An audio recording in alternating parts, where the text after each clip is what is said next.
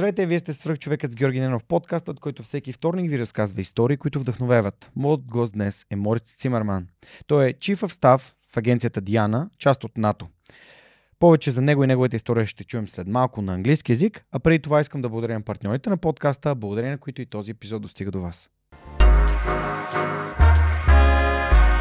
Преминаването на свръхчовекът с Георги Ненов към видео нямаше да бъде възможно без подкрепата на Dynaphos. Затова с Монката искрено ги препоръчваме като място, на което можеш да намериш продукти и решения за фото, видео, бродкаст и кинооборудване, както за любители, така и за професионалисти. От създаването си през 2003 година екипът на Dynaphos има една основна ценност – да работи за клиентите и за общността. В техния шоурум или по телефона ще получиш качествена консултация за това как лесно и изгодно да оборудваш твоето студио. Разбери повече на dinafos.bg. Използвай промокод SUPERHUMAN21, за да получиш свръхчовешка отстъпка. Moritz, здравей. Moritz, hello. Welcome to the Superhuman podcast. How I like to translate it literally in English. It should be the Superhuman with Georgi Nenov podcast, but it's too complicated. That's fine. No worries. I was really impressed by your introduction. I, it's my first time in Bulgaria, my first 24 hours here. I'm loving it, I have to Mm. say. Sofia is a great city. I, I tried to learn a little bit of Bulgarian, but. What I did you couldn't. learn? I'm Merci. not going. Merci is good enough. Yeah, it's international word. Uh, people are going to be understanding when you say merci. It's, uh, It's fair enough. huh? Fair But enough. It feels very French when I say it, but it's okay. It's okay. It's we have a lot of uh, words that came from uh, France, from Turkey, from all over the place, uh, because we are on this uh, geographical like uh, sweet spot, like crossroad between the east and the west. So, um, a brief intro. Uh, Katya Vasileva, my good friend from Bulgarian National Radio, she's help, helping the Gate Foundation here, the Gate Institute in Bulgaria, and she said, you know, Moritz is coming from uh, from Brussels to Bulgaria. Would you like to share his story? And I was thinking it would be great to have a story of someone that's not Bulgarian that had uh, his own uh, ways into finding his uh, job, his professional development, and uh, he's also part of the NATO, this very important uh, alliance of uh, nations that are this defensive alliance. And you're talking about technologies. I was like, this will be a great way of people that know English to compare their own journeys towards someone that grew in Western Europe and is Mm. still heading towards his own personal success. So thank you for being here. No, thanks a lot for having me. Uh, yeah, let's let's explain in short what your position currently means and what are you doing here with the Gate Institute. A few words about the Gate Institute, few words about the ANA project and agency, Yep. uh, and um, it will be just like a position where we say you're here, and afterwards we're going to go back in time just to go through your personal Sure. story. No, with pleasure. And maybe, maybe I should just start by quickly saying what it is that we're doing with Diana, because Yeah. I think then it's also a lot easier to to explain what my role is in all of Mhm. this. Um, so when we started our work on on new technologies at NATO, we realized really quickly that well, we're talking all these like interest like all these things about AI and autonomy and so on and so forth, but we don't actually have the tools to effectively engage with the ecosystem that we want to engage with. Uh, and so, and and at the same time, the security challenges that we face today, um, they are so complex and they go far beyond the traditional understanding of conflict. And I'm sure we're going to be able to touch on this. Um, that we believe that technologies can be used in both kind of this defensive environment, but also in, in the civilian space. Um, so we created Diana as an idea really only two years ago, and you have to you have to know that I mean for a big organization like NATO to launch an initiative like Diana in, in two years that's really lightning speed for for us.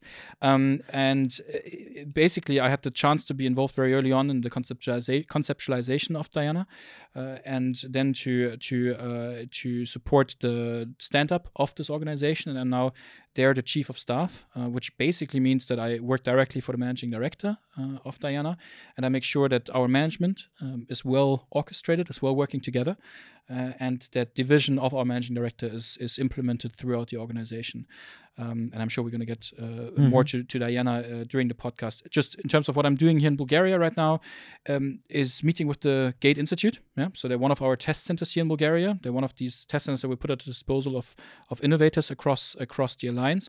Um, I mean, uh, it's, it's one is this. The second one is uh, I was speaking at a conference this morning to entrepreneurs and uh, to some of the defense innovators here in in Bulgaria to really spread the wor- word about Diana. And then the last thing, and that's also why I'm here, is to really spread the word about this initiative to everybody in, Mhm. in Bulgaria and um, to also show entrepreneurs, researchers, and and disruptors out there that uh, well, there's a pathway for them to work with NATO, and uh, that we are keen to collaborate with all of them. That's great. Okay, um, let's uh, say a few words about um, like creating something like Diana, and because you said we uh, conceptualized it and built it in two years. Uh, it took so much time because um, organizations in general need more time to create a project like a, sp- a spin-off or something to to work on that's not uh, in their um, in their scope initially. It's just something new that you create, right? Yeah no, I mean, and I think that's one one of the first challenges when you have a big organization Mm-hmm. that uh, finds something new, uh, and somebody will always tell you, "Well, I've I've done it already. You know, Mhm. I've done it before." Um, Diana has really, in its kind of concept, been in the works for much longer than two years. Know, Mhm. So I I uh, I started working in this in, in this field at NATO roughly three and a half years, four years ago, and it's been it's been kind of in the background since then. Yeah, and uh, we had the first kind of written traces of it in, in in early 2020. So it's been kind of in the work since then. Really, the last two years was mostly the work with the allies to conceptualize the whole thing. I think you know what makes what makes um, innovation or or new thinking in a big bureaucracy so so challenging is that you have so many interests at stake. Yeah, and uh, and I don't even want to say that people don't want to. They don't. They just oppose change. Mhm. Just that they're skeptical of it, and often rightfully so. And so I think what's really difficult, or what's what's a challenge with with driving change in such environments, is that you need to f- feel you need to find the narrative and the vision that includes everybody. You know, you need to find something where where Georgi, you you say, hey, I'm I buy into that. I believe in this, even Mhm. if it's maybe touching upon something that you did before that didn't work, and so on and so forth. And finding that sweet spot, finding this this right narrative, is something that's really challenging. It takes a lot of time, a lot of experimentation, a lot of kind of interpersonal skills to just find the sweet spot of of where we're going with this. All right. Um, now we are going to uh, follow the usual format of the podcast. We're Mhm. going to go back in time, so you build context on um, how you got here, and uh, you've been for a long, long time in the NATO, uh, in different um, div- uh, departments, doing different things through trainee programs, etc. Yeah. And uh, by looking at your LinkedIn profile, I saw that you make so many internships, which is something that I admire because uh, people in Bulgaria rarely uh, go for different things just to uh, find what suits the, them, their values, and their skills the best. Yeah. And I think that uh, what uh, Western Europe is uh, so good at is these opportunities that you can go to Brussels, go to Berlin, go to Mm. somewhere else, try different things, and say, okay, this is what I love the most, and I can stay at it. Um, tell me a bit about you growing up. You mentioned that you are actually born in South Africa. Yes, absolutely. I was born in South Africa uh, 30 years ago uh, now. Um, it was, I mean, it wasn't, I, it would be very, very tough to say that I remember when I was born. I think nobody does. But looking back at the time, it was uh, was an interesting period. It was right in between right, one year after Mandela was released from, from prison and one year before the first elections in South Africa. So really, uh, I mean, I, I, I can't Interesting times. it was an interesting time, not for me, for my parents, probably more than than than for myself. Um, but yeah, so I'm I'm I was born in South Africa. I'm I'm German. My nationality is German. So both my parents are, are German citizens. Um, and I had the chance to move around quite a bit uh, in my life because my dad, because of my father's work. Um, and I spent though most of my education uh, in French-speaking environments. Yeah, Mm. So uh, I did uh, everything from my uh, from fifth grade onwards in French, basically, uh, and then also went to French universities, uh, and therefore spent a lot of time living in France and have a uh, and somehow a a a, um, a very strong. Um, yeah, a strong feeling of, of belonging also to, to France, not just to not just to Germany. So you're bilingual, Yeah, absolutely. Yeah. based on your education, not based on your parents being. Based on my education, absolutely. All right. It was a very tough period when I was like in fifth grade, uh, and I can tell you between fifth and seventh grade, you have other things to do than to learn French every day. But it was basically two years, and um, uh, after in the seventh grade, everything in the school switched to French, the whole school system. And I, in fifth grade, I went in. I spoke maybe uh, three words in, in French. I could see yes, no, and and snowman, uh, for whatever reason, snowman. Um, and and uh, yeah, I had two years to kind of change that. And was a, it was a tough period. But uh, honestly, now in hindsight, um, every time I can take advantage of French culture, uh, speak in French. Um, I I cherish every second that I invested in learning this language. Mm. Absolutely. Yeah, there's a it's something very funny comes to mind. It's these jokes about German and how hard it sounds. You know, uh, this uh, meme about. Uh, Papillon and then Schmetterling.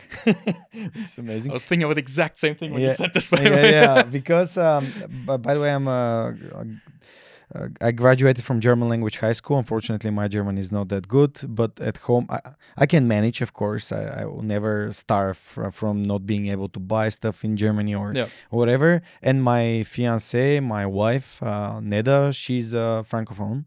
She, she she loves French. She works in French. She wants to translate things in French to keep her language at uh, top notch. Uh, and um, we uh, we both of us know a bit. Uh, just to uh, we both know English and French, English and German, and it's uh, the both of us know as much as you know in in languages. um, so uh, it was interesting for me uh, going through your LinkedIn profile because I saw that you visited French universities and I couldn't find the connection. Mhm. But now you're saying it all sounds so reasonable. Um, how do people in France and Belgium and Germany and Netherlands, for example, uh, uh, go on for finding their educational path? Because Mm. when I visit schools in Bulgaria, um, students rarely know what to study and then what to do, like uh, as their uh, professional career, professional development and career. Well, to be honest, it's it's a massive challenge. I think for everybody, Mm. and I and I think that's it's it's not really that that one country has found the the silver bullet here on how to solve this. Um, I think what I felt like, uh, I mean, the big difference. I know the French and the German system. That's what I feel the most comfortable in. Um, and I think there's, for example, there's a very big difference already in just when you apply for universities. You know, so I applied for my university and I knew that I got it before I even finished my A level. So my baccalaureate. So my before I finished school. Uh-huh. So basically, I found out I think in in April or so. So even before I started writing the baccalaureate, I knew Yeah. already that the school would take me if I were to pass my baccalaureate. Okay. So that obviously changes things a little, little bit, yeah, because you then actually you graduate school, you're done with with high school, and then you already know that well you're going to get to this university. And I think for a lot of my for a lot of the people that I studied with, I was really lucky because I I think I just I, I loved it from the first moment. I struggled a lot, but I loved it. It was great. Um, but a lot of the a lot of my friends around me they they also realized well actually that's that's not really for me. Uh, and uh, a lot of my a lot of my friends, uh, one of my best friends, she actually went off and uh, and studied medicine. Um, uh, uh, I, do, I studied political science, so she, Okay. she went off and studied medic- medicine, which is a very different field. I think in, in Germany it's a little bit different. Yeah, so you you graduate uh, school, you graduate, from- you do your Abitur, your, Yeah. your A level, um, and then it's really up to you to apply and see where you're taken. Yeah, um, and I think there's a bit more of a wider spread. But I think in general, my just my my my message here would would simply be, uh, you're young enough, change. Like nobody forces you to study law, you know, Mhm. uh, or or political science or medicine or whatever. And I think what I what I wish somebody had told me when I was uh, younger is don't take yourself so seriously. Like uh, you, you just graduated graduated high Mhm. school, you just started university. If you drop out after a year and Mhm. go to another university, that's totally fine. Mm-hmm. And and if you want to take a gap year between university and and high school, that's totally fine. Mhm. Do it, because uh, honestly, being young is obviously it's a cool thing. Yeah, you can be like, ah, I'm I'm only X years old and I'm already doing X. But so what? Mm. If you're 30 or 31 when you're doing when you're doing what you wanted to do, it doesn't matter. And I think um, I'm I'm my the person that inspires me a lot the most is my is my younger sister. Uh, she's two years younger than me, but she's really uh, I, I look up to her really.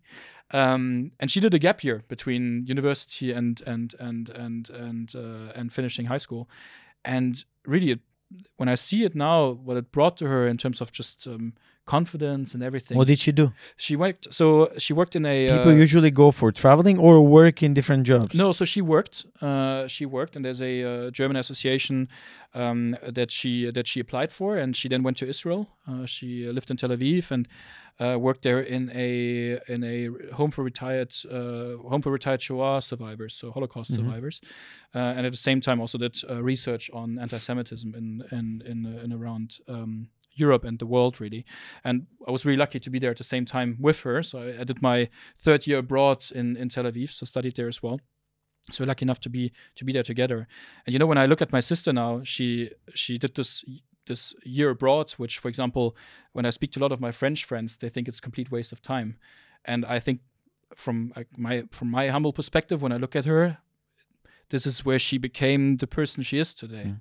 And uh, and i think that's th- there's no such thing as wasting time when you're young you know learn something do something jump into It's things It's investing time, isn't it? sorry It's more about investing in- time. investing time absolutely and you know i think it's it's it's about investing time but it's also about it's also about wasting time It- there will be uh, there will be no other point in your life when you will have so much time to be creative curious flexible as you will have in this period between high school and Mm. during your studies this is the time to to mess around and Mm. and if you do uh, a year studying something completely different that will that you will never use in your life afterwards that's fantastic Mm. that's that's a good that's a good thing where you will learn stuff for your life and and be and be be inspired to be curious and open to new possibilities and there is no such thing as a predefined path, path. to success. Yeah, I know. It's uh, interesting because you, you um, I think it's about the tempo of life. It's different the way that life uh, flows in Bulgaria and France and Germany. Because I, spent some time in Germany. I also had a lot of friends uh, went there to universities in Nuremberg, in Erfurt, in Berlin, uh, Düsseldorf, uh, everywhere around Germany. And uh, my uh, fiance went to uh, Bordeaux uh, for Mhm. her Erasmus year uh, abroad. And you were saying that the people in France just a bit more like uh, rushy into things because they don't want to waste time after high school just to just go to Sorbonne or wherever they want to study. And uh, in in the states, in Germany, it's more about like traveling, uh, learning new stuff. Uh, that's might be relevant to you, but you want to try and to uh, make a wider like perspective on the world, which is for me it's it's a great way of doing things. Um, in Bulgaria, it's a bit harder because not not all of the uh, the parents can afford like foreign I was just about to say, universities. yeah. And it's uh, it's not a given but there are ways that people can do it. That they can go for different internships. We're going to dig deep into like what are the opportunities for like nato internships for Yep. students for Yep. high high after high school or whatever. Um it's it's great. Uh, uh, i had a visitor on the podcast a guest of ogi he told me he lives in madrid and he spent a lot of time in ScaleFocus in munich and around the world. And he said uh, there's a Spanish proverb that the travel traveling it's um, uh, getting rid uh, of your stupidity. It's basically like opening your eyes, uh, and I, I love it because it's um, in Bulgaria you can learn only as much as your environment knows, and you might be communicating only with people that never traveled and they Yeah. don't know. I, I think that's spot on, and you know, I think if I if if if you look a little bit at kind of, Mm. I mean, of course, I mean, you need to have the means and the and you need to have the means to actually do such things to be able to. And it's coming from a huge position of privilege. You have to say waste time Yeah, because I, I- think for the majority of people and and rightfully I mean rightfully so it's about well you have to get to the resources at one point you know? But I think there's there's also different ways of of wasting. wasting time. And and and, and again i think maybe investing time is here the better notion. So um one thing that that taught me so much so so much is that in during my bachelor studies so i graduated high school and i wanted to do this political science thing Why? Why political science? so I mean, first of all, my I, I- that's the environment I knew. Yeah. So my so that's the environment that I, I knew from home. Um, but there was also a very big element in in understanding how the world around me, how societies around me work. Yeah. Mhm. Um, and it's uh, and and I think there was a big what I loved about uh, political science was the um, it gave you a wonderful excuse to dive into any issue in the world that you thought was interesting and explore it. And so I had this privilege during my bachelor studies in particular, but then also during my master's, my first master studies, that basically every other week I could choose a new topic that I wanted to learn about, write a paper about, or do a presentation on. Uh, and so that mean, meant that I could do uh, one week of exploring how uh, how Shiite militias uh, in Iraq have a link to uh, to uh, to to preachers from from Egypt, uh, and then the next day I would look at um, about kind of uh, post-colonial uh, uh, kind of uh, exploitation of resources in in uh, in different environments, or uh, and then the next day you would look at well how is the security landscape changing? It was also a very interesting period. It Was during the Arab Springs and so on and so forth. So it was just honestly it was a I never had really a doubt whether I wanted to do this or not. But there was one thing I loved, loved, loved, loved. My grandfather gave me when I was maybe t- eight or so his super old camcorder. Really, I mean, crappy thing. Like you put a cassette in, it, it never worked. I loved it. I loved filmmaking, Mhm. and um, so this means that while I was uh, graduate, so while I was in high school, for example, I did uh, a number of summer internships with uh, with video production and and and uh, TV production companies, um, and uh, worked with them a little bit. I did like some stop, stop motion stuff. Then I got involved with uh, music labels, did music videos for them, and then did short movies and stuff like this. And I loved it. It was great. And I also even during university, and that was the cool cool thing, was during my university studies. Um, the director of the of the campus that I went to, he, loved it because it was kind of an extracurricular activity. Uh, the students were learning something else there, and um, and he supported it wholeheartedly. Mhm. And I remember one day we're doing a short movie for a, for a festival, um, and um, he told me he came to see me and was like, "Okay, so Moritz, what what do you need to make this movie a success?" I was like, "Yeah, sir, you know what?" And, and I just thought, "Okay, I'm gonna th- try it." And I thought an airport would be great. We kind of need an airplane, you know.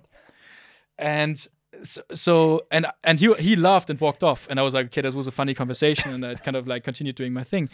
And then like in the evening, ten o'clock at night, my phone rings. It's like, "Yeah, I got you the airport. I got you the airplane." I mean, of course, we couldn't fly it, but we could go to the airport, film in a private jet. It was fantastic.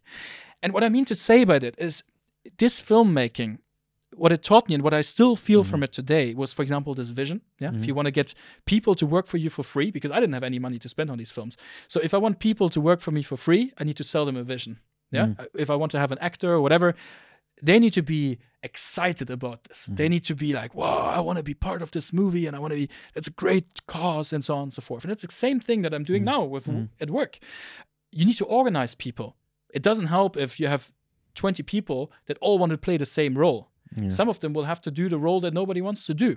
So it's also about, well, telling people, prioritizing stuff, working with people, and making sure that they find their place in the whole thing. And then there's a big element of of of basically resource, even though there's no resource, but resource allocation, which is like okay, the little money that we were able to scramble together, like how do we spend it, and so on and so forth. And um, uh, yeah, that was sorry, I'm getting very excited about this filmmaking. That's actually not the topic of the of the conversation, but I, I just really loved it, and it and and I, at the time, I think there were uh, there were a number of people that told me, hey, don't come on, man, like you're not doing great at university. Maybe you just kind of like focus on that. Um, and I'm glad I didn't. I'm glad Why? I- Because it sounded. Um, uh, what I've learned from interviewing so many people is that the topic that makes the people rant and they just talk so in such a ecstatic way and and and, and, and like full of energy is what really um, inspires them and something that's very emotional. Yeah. Uh, so the, the question here would be, why wouldn't you follow your dream. I mean, camcording and doing all the Yeah. video stuff. And funny thing that me and Setsu earlier we were talking about a slow motion uh, uh, stuff, and he showed me something. He's going to show it to you later on, like Cool. a small commercial. But um, pursued like something that's way more academical, like political science. well, I mean, I- think it would be it would be wrong to say, for example, that I I didn't fall completely in love with political science either, Mhm. and the possibilities that are that are Mm. there. You know, there was this moment. Um, there was this moment when I started my first master studies Mhm. that um, actually the most uh, it's suddenly my most valuable resource. I mean, okay, apart from trying to survive in Paris on a student on a, on a student kind of uh, allocation, um, was time. Mm. And I just, I mean, really, my master studies was so intense. It was really, really hard work. Um, that yeah, I just, I honestly, I couldn't do it anymore. And then it was a little bit. There was this moment where I was like, especially when I when I came back when I finished my bachelor studies and I came back from Israel and I had filmed there a little bit as well. Uh, I lived in the Palestinian territories as well, where I did some projects with uh, with uh, with uh, with in refugee camps and so on and so forth. Also with filmmaking. And there was this moment where I was like, okay, um, I, I- I could potentially go into film, and I would really like that. Um, but I saw already that I was getting less and less interested in the films that I had been doing, so music videos and short films, and more and more interested in, for example, political reporting with film. And I knew that I didn't want to become a journalist. hmm I knew that I wanted to be instead of the one reporting on on elements, and I have my utmost admiration for the Yeah, yeah. journalistic profession. Instead of reporting on them, I wanted to be the one who who does them and who's also being criticized for them. You know, um, and with filmmaking, really, what kind of like what tipped the balance, what kind of was that I realized that the position that I was in in university, I wouldn't be able to maintain in professional world. You know, I, I was the producer, cameraman, uh, uh, director. One man show. Right. It was kind of like you could bring your vision to life. Yeah. It doesn't exist in the professional. I mean, if you're if you're the most successful, whatever, but you will have to go through a lot of iterations of. So it it was kind of. Um, it was at that point where I was like, okay, I, I love filmmaking, I love photography and all these kind of things. I love I love your cameras here, by the way. Um, I just gonna I just gonna focus on on something where I feel like I'm gonna have more actually where I will be able to be more creative Mm. in a, in another way, but I will be able to be more creative than than in this in this field. To me, it sounded like you were very rational and not emotional about it. And I'm German, huh? Yeah, I was going there. I was going There's there. no fun.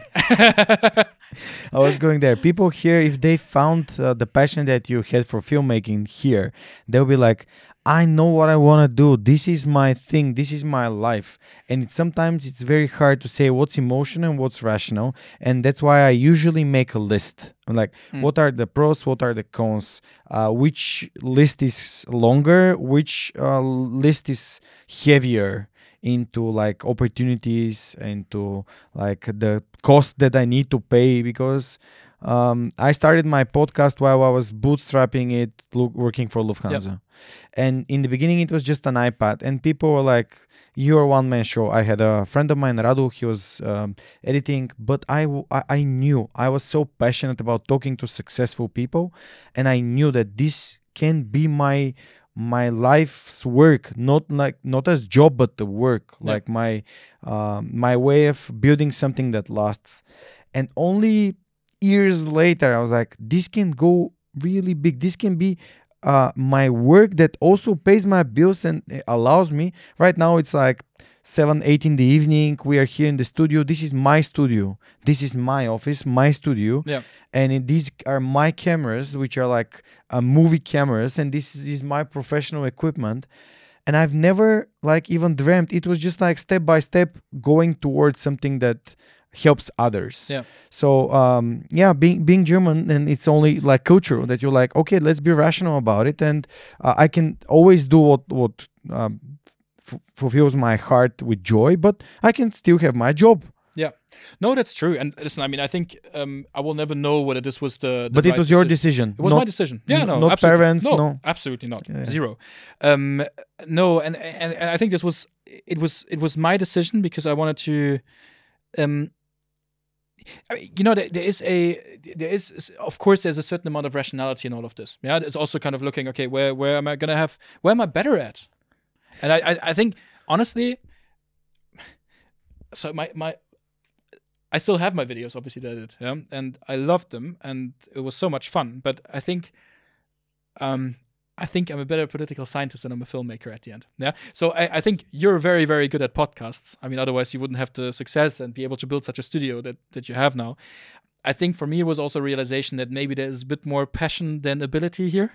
Mm-hmm. And um and it's also you know, I when you grow up in I lived in Berlin for six years when I grew up. And Berlin is a very creative city. I love the city. It's a great city. Uh, it's a fantastic city. Uh, you just if you grow up there and you do all the things that you shouldn't do, then it's time to leave. Um, but there there were so many people that were chasing an idea, um, and never really, and and and never really recognized that maybe the ability wasn't kind of following up on this on what they wanted to do, and I. I, I think for me there was it was a harsh realization as well. Mhm. I, actually, so we were doing this. Uh, I was trying to do a documentary film in in in Jerusalem, and that was the moment where I realized I'm I'm actually this is not gonna this I can't make this my life's work. Yeah, so it was it was not the kind of it was more for me. It was a declining path than an than a, Uh-huh. than a, than, a, than a kind of like improving uh, path in terms of how I thought about the the possibility of change there. Mhm. But nevertheless, and I think that's that's the important thing here is I don't I consider this time as one. I mean, even if I spent all nights and I mean because the studies like studying in France is bloody hard Mhm. so much like the time investment is insane i spent so much time in addition to that like all the nights and and all the weekends and Mm. getting up at five o'clock in the morning to render some i loved it and i still love it and i still look at back at it saying this was it was fantastic and amazing experience i learned so much from this Mm. um, and I, there's no regret really i don't um, yeah i think it was more of a realization that maybe i should leave the filmmaking to some more more more gifted people Yeah. You go, Casey Neistat. yeah, absolutely. oh, I love Casey. Yeah, Yeah. absolutely. You might have been the German Casey Neistat. Who would know? Yeah, Uh, we were. Ne- uh, we were. I have not enough hair for this. Uh, You only need sunglasses. mm, Uh, okay. Um, so, what usually happens in people in like um, universities in Europe? They go to like exotic destinations, or they travel to Singapore, to INSEAD, or wherever. Uh, you decided to go from Western Europe to a conflict zone. Israel is actually it has uh, its own conflict, and now we have. Uh, Hopefully not a war, but it's um, well, we're pretty much there. Yeah, very yeah, intensive conflict there. So, why did you choose uh, Israel and uh, Hmm. Tel Aviv for your gap uh, for your? Yeah, no, it um, was a gap year. I mean, was was part of my bachelor studies. year. It didn't count as a gap. It was just no. a year abroad, basically. yeah, sorry for my lapses. Uh, no, no, no, no worries. Um, it was. So there was a very um, there was two, there were two motivations really. Mhm. Um, the first one was that uh, what I studied. So my my first studies, you can call them political science, but basically European studies. yeah. Um, but my focus was always on international security. Uh, so that's also what my first master was on, international security studies. Um, and what fascinated me about international security is obviously studying the root causes of conflict, but then also how do you deal with conflict and how do you how do you tackle conflict? How do you how do you build peace? And um, with all my respect for everybody that has worked in this field, I, I think the conflict in and around Israel can I mean it's one of the worst case scenarios that you can have. Yeah? I mean we have since uh, since decades we have a continuous uh, continuous conflict whether it's a whether it's a cold or hot I mean it's, it's continuously uh, continuously there. Um, and so it, it was it was an opportunity for me to actually go there and see okay and study well, Firsthand. why why why why is this conflict not stopping why why is it constantly ongoing uh, and uh, and uh, for that it was fantastic that I could um, first live in Jerusalem uh, did a language class there uh, then I moved to Tel Aviv uh, and then I did an internship in, in Ramallah in the Palestinian territories so I really got to see um, the different sides so that that was one motivation the other motivation to expose yourself. expose yourself, challenge yourself. I didn't speak Arabic, I didn't speak Hebrew. I learned both languages. I started studying both languages there. I loved it. Fantastic, so beautiful languages. Really, really, it is. Do you know now both? I I did, but unfortunately, I mean, I joined NATO because I wanted to go into the region again. Uh, this didn't happen. Um, we're gonna get to that later. Um, uh, but I, I kind of you know, I, I learned it, I learned Arabic for five years and Hebrew for Mm. a year. Um, unfortunately, I've lost most of it. I can maybe still read a little bit, but that's about it. Mm. Um, but there was a second reason why I went, and that's uh, because I'm German, and we have a horrible history with uh, with with with I mean with with the Holocaust, um, and there is a very very special relationship between uh, Germany and Israel, and I'm not Jewish, um, but my my family was was uh, well, as many people in Germany were uh, were were part of the of the of the NSDAP of the Nazi Party, Mhm. um, and so there was also, and I think it was a similar reason why my sister went to Israel, um, was that there was from very early on um, in Germany you get a sense of responsibility of of what it means to be German and the responsibility that you have towards uh, towards uh, towards kind of the respect of human rights Mm. and dignity everywhere. How how how is this thing? Um, we in Bulgaria have similar um, similar issue that's we've been under uh, Ottoman uh, slavery for five centuries, and um, which was just before we were liberated in 1878, and it's still in the um, very vital part uh, of the educational curriculum in in Bulgaria. Nevertheless, we've been under like uh, Soviet occupation for three years. After the Second World War, we were afterwards a part of like the Soviet bloc, uh, not officially part of the USSR, but basically being um, heavily influenced uh, by by the, the Big Brother. Yeah. and um, there are things that are very heavily emphasized in, in, in the school program about it and things that are completely left out Hmm. uh, so it's uh, what how is this german educational system um, teaching uh, young germans about the responsibility of treat, treating other others fairly and respecting human rights and uh, being aware of what happened in these times between 1935 and 1945 Yeah. all this like growth of uh, the party and then the, the initiation of second world war all this uh, holocaust and afterwards like the responsibility that was um, clearly taken by the country. In, in, in berlin there is a very massive open museum about yeah. these uh, atrocities. So how is this educational system? Because i'm more and more thinking about education as a key about uh, treating others with respect uh, following like um, um, the good practices and learning from your mistakes. Not not not making mistakes but learning from mistakes. Because everyone makes mistakes. Yeah, totally. I mean, okay. I've uh, uh, full disclaimer. I went Yeah. to a French school, so Yeah. I'm I'm not the expert on the German Yeah. educational No. system, but I, I can definitely talk about the German kind of remembrance culture. yeah Um, so I, I think what's quite interesting, and just to retrace it real quick, is that I mean, as you, I mean, of course, with the with the defeat of Nazi Germany in 1945, um, there was actually for quite a long time in Germany, uh, nobody wanted to hear about it. Mm. Uh, um, elephant in the room yeah, no, not even elephant in the room was kind of like, okay, the war is over, let's carry on. I mean, we have to rebuild this country, yeah. Uh, and Germany was separated, um, and people had, honestly, there was enough trauma in the different families uh, Mhm. on on uh, on on on well whether the fathers would come back. Yeah, so my my my. Uh, on my father's grandfa- on my father's father's side, they waited for many years after the war for Mm. for his father to come back from from captivity. So I think was like in many other countries this was kind of the predominant reason. And really, um, it- this only changed like in only much later, like in the 1960s, 70s, Mm. uh, when there were the, the the the big trials and there was kind of a German. This was the first time that German children went to see their parents and asked them, "What did you do?" Mm. And these were very tough discussions Mm. today um, when when we look at, at at kind of remembrance i think that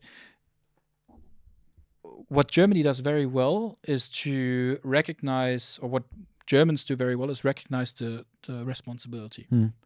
and and and the responsibility in terms of what happened during the holocaust what happened during the second world war what happened during the first world war as well yeah um, but my problem is that um, we learn it in historical isolation.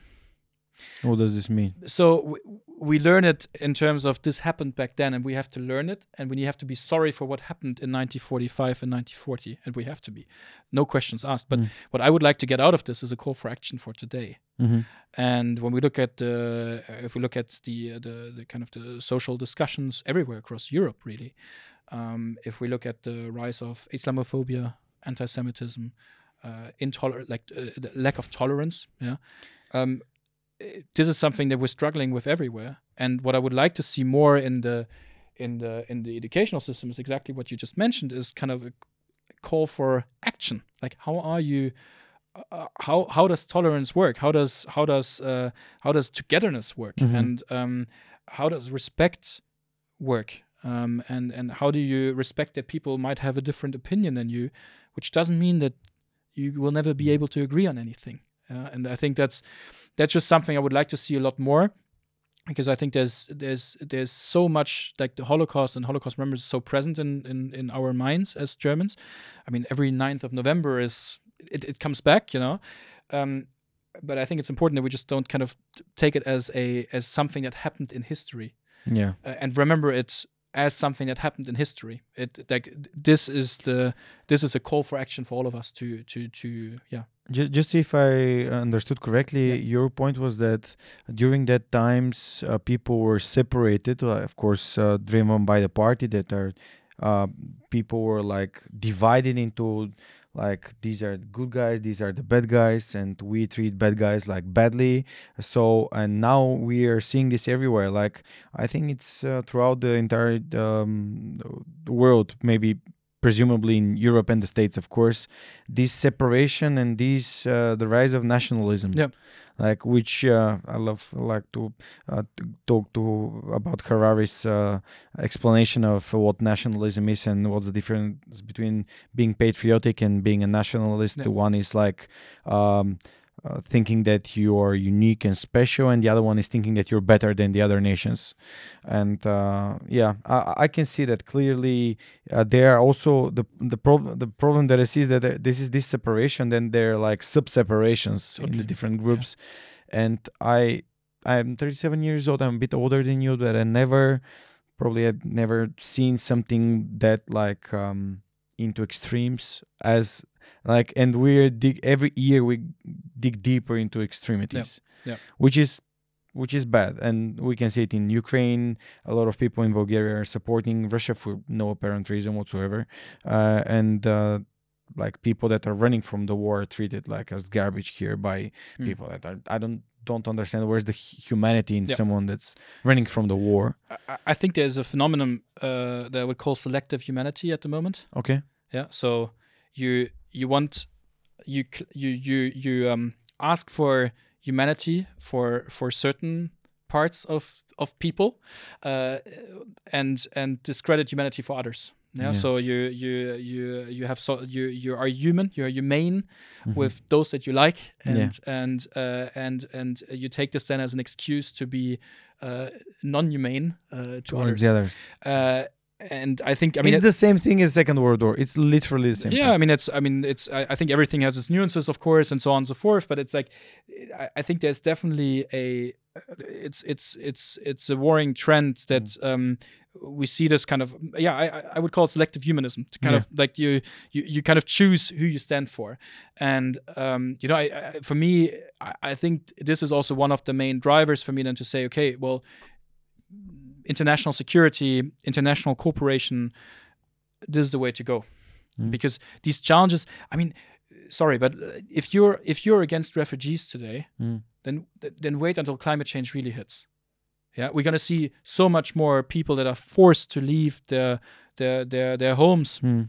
because we didn't turn the because we just industrialized like crazy in, in western Mm. europe um it, it's like it's it's it's a re, it's a reality that we have to come to terms with that Mhm. this is gonna this this is one this is gonna continue but we're not gonna find the solutions to these challenges by sitting on our in our butts somewhere and saying the way it is right now is fine let's keep it that way it's not gonna stay that way Mhm. the world is changing uh, not just because of exponential technologies. It's changing because of global insecurity challenges that are becoming more and more interconnected, uh, that are impossible to dissociate from one another. Um, and now you're telling me that we should just kind of close the borders and we're going to be all right? No, Yeah. no. It's it's it's the the world is the world is continuing to to evolve and cu- currently at a very rapid pace. And I, you know, in a way, I I also understand then the adverse reaction of saying all of this is just way too complex for me. I don't want to deal with this complexity. Give me easy answers. I don't want to hear a yes, but. I want to hear a yes or a mm-hmm. no. Yeah. And I can understand that. You want to you want to have a clear kind of this is where you're going. But eh, this is really what what I love about well the political science aspects of this all is that you that we actually have, have to work on these subjects mm. yeah, and interest ourselves to to the outside world. But this complexity creates the um, empowers this um, separation in a way because you're saying it might the answer might not be yes, might not be no, it might be something in between, and people will just rationalize. Oh, this is happening because a bad person in a the room somewhere hidden from everyone is just pressing one button, which is not the case. Like No.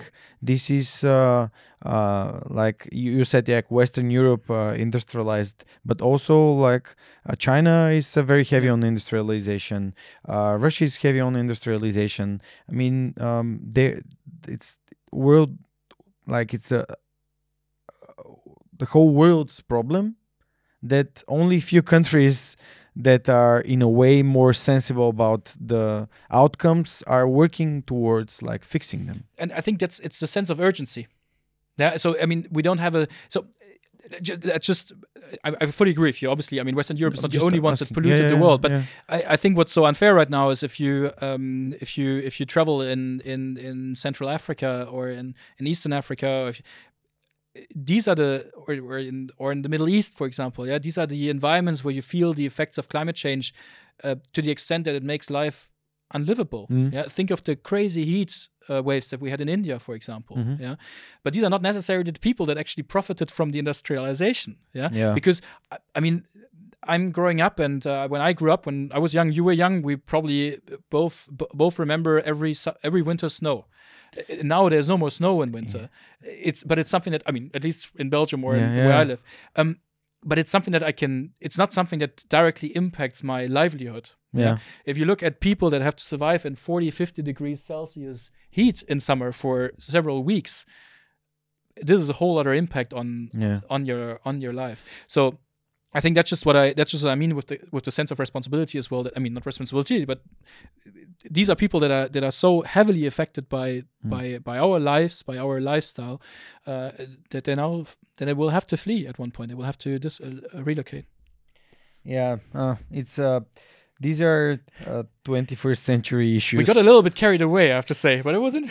yeah, it's interesting because I cannot have such a conversation with everyone and um, being so in depth with the issues and the regional conflicts. And imagine like you are in the middle of a regional conflict and there are um, refugees going through this conflict because they need to pass in a way. Yeah. Um, like because right now, um, for example, like Syria's conflict is very close to Israel and Palestine.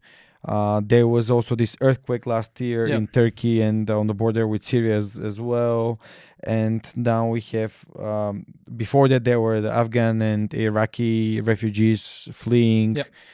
Um, we also saw what happened when the US forces left uh, Afghanistan and Kabul, and like people are like, oh, uh, what's going on? Uh, And some people don't have uh, any choice whatsoever. They need to stay and they need to stay and and and survive really and i think uh, often we we forget about the privilege that we have that we don't have to think about survival Yeah. uh, but we th- have to think about we have yeah we have easier questions yeah. Maslow's pyramid is there, and we need to Yeah. think about other people's choices when they need to make uh, these um, very very hard choices. Yeah. And send their kids. I was having a very interesting conversation today with uh, people from the Bulgarian uh, Helsinki committee, um, talking about uh, unattended uh, refugee kids, people that uh, like kids that are left on their own to travel through borders and seas and uh, winter terrain and being attacked by guard dogs and uh, wow going just to, going to germany because they know Yeah. that this is like the best place to to be uh and it, it most like some people just l- die on the way and it's uh very but, you hard know, but I think you know uh, when I look at the debate, the Mm. public debate, and that really accounts for all the public debates I've seen on this topic. I think there's actually uh, sorry I didn't come up with a better example for selective humanism earlier. Mm. Yeah. But um, we would have people discredit the lives of these children Yeah. fleeing horror Mm. uh, because they don't like that they're from a certain religion. They don't Yeah. like to have, that their color has a certain, uh, their skin has a certain color, um, and uh, at the and but at the same time, uh, uh, then for example, claim for for humanism for uh, for for for people that look like them. Yeah, and that that have the that share the same religion and so on and so forth, and Mm.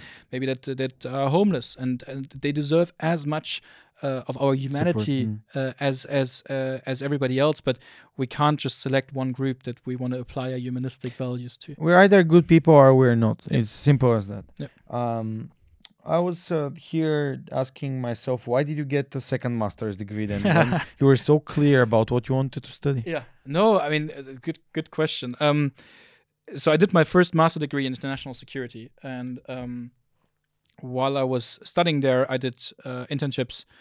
Uh, first in the Palestinian territories for the German Development Mm. uh, Cooperation Agency, um, and then I uh, went to I did two more internships. One in the Ministry of Foreign Affairs. I was uh, back uh, when the fir- when when Russia first invaded Ukraine. 2014. Um, yeah, absolutely. Um, so during the first ceasefire, fascinating period. Learned a lot there. And then afterwards, I went to the Ministry for Development Cooperation Mhm. and then kind of crisis response. And so there was a lot of German agencies, a lot of German ministries, and um, uh, and I honestly I had the feeling, well, actually, what I want to do is is not work for. Um, I, I I had the privilege to grow up in such a kind of international environment by go- going to French universities and and studying in Israel and uh, and uh, and so on and so forth. That I thought like, okay, no, actually, what I want to do is is is drive international collaboration Mm-hmm. and for that to do for me to do it properly i want to understand the european union better yeah, because Mhm. that's the vehicle that we have in europe to do exactly that um, and there was this master program one year only Mhm. in bruges in belgium um, called uh, the college of europe. Um, it's it's university was founded um, basically quite shortly after the the um, the start of the kind of european project. Um, and it was a one year program and i felt like come on one more year? We can do one more year. Um uh, one more year of studies and and really kind of dive deep into um, what it means to be a European and working in the European institutions and uh, and understanding that a lot better and seeing how we can leverage these mechanisms to, well, Mm. to drive change. Um, and what was really interesting back then, I so my my in my first master I, fo- I master um, studies I focused on uh, Shiite militias in Iraq and their in their fight Yeah. against Daesh, so against ISIS. Um, and then in my in my second master, I focused on um, democratization through decentralization in Ukraine. So how do you promote demo- democracy by creating kind of more local, more and more local structures? So Mhm. local accountability, really. So you Mhm. know the person that decides on the road in front of your house, basically. Um, and th- that was I learned I learned a lot by just completely switching topics, countries, Mhm. of specialization fields uh, and, and of of the realities around around me. So um, I think academically maybe there wasn't uh, after after five years of studies there wasn't that much that I learned during this one year, but I met a lot of people that I now count among my best friends. Mhm. Um, I met a lot of people that are extremely inspiring, do fantastic things in all kind of domains. Um, and I got the opportunity to really dive deep into one topic, and that was the European uh, Union and the functioning of the European Union. Mm. So, um, usually when people are unaware of um, positive results toward the, towards themselves, they avoid uh, going into conflict topics. And what you said is like uh, you wanted to put yourself into conflict topics so you can help in solving them in a way. Um, nevertheless, uh, just tell me a bit about uh, this uh, brave uh, hopping into different internships just so you find what what suits you what's the logic behind uh, such decisions in a Yeah. in a like western european uh, culture and like you as a part of it so there, there's two parts of it i would Mhm. say. Um the first one i'm going to take this one first because it's the boring one is necessity. Yeah. The brussels job market is pure insanity. Yeah. So Ex- des- describing no i mean brussels you speak three three languages like nah yeah. I speak four i speak five. It- doesn't count for anything. it doesn't count for anything. So three languages already i mean in every national capital you would be like yeah i speak three languages. It would be like cool. In brussels like nah okay good for you. Next topic please. Um, then at the same time people in brussels uh, people that that come to brussels to work there um, they're not there because they're stupid. Uh, and and you know what what i think for somebody like me with a political science background uh, i'm a i'm a i'm a generalist by training. I i was trained to say something smart that sounds smart. If you then poke me on the subject i might fall apart and if i'm lucky i can stand my ground. That's what how, how i was trained. And that and that's that, it's a skill to be a generalist. It's it's uh, that, that's fine you know? I think now I, with the work on diana and i'm going to speak on that later um, i'm building up a, i'm building up a real expertise there but um, I, I was trained to be a generalist. So uh, and you have a lot of people in brussels that that are generalists but in addition to that they've done a phd on whatever. And you're like come on man. This can't be can't be serious like how am i supposed to compete on this job market and in addition to that in brussels you have a shitload of sorry can i can I yeah, of say- course uh, they have a shitload of people who do five internships. They're 30 by the time that they finish their, their internships. And then they decide to apply for a job. And you're like, come on, guys, you got to be kidding me. Mhm. Like, how am I coming out of university now supposed to compete against you? You're like, you're basically, you you should apply for a job, not for, like, for, for proper job, not for like a temporary contract agent job, like the, the entry level positions that we all have. So, necessity is the first one. You got to stack, you got to stand out somehow and I see it now myself. I mean, I'm, I'm, I'm, I last year I, I we recruited 10, 15 people, yeah, and and and, and it, yes, education counts, and you look at what people did, but most important, you look at is the are the jobs that they did before actually in any way compatible with what we're doing? Do we think that they are kind transferable um, um, uh, Knowledge. Yeah, knowledge and and experience and expertise. Um, so that was the first one, pure necessity. Mhm. Yeah, you got to do it.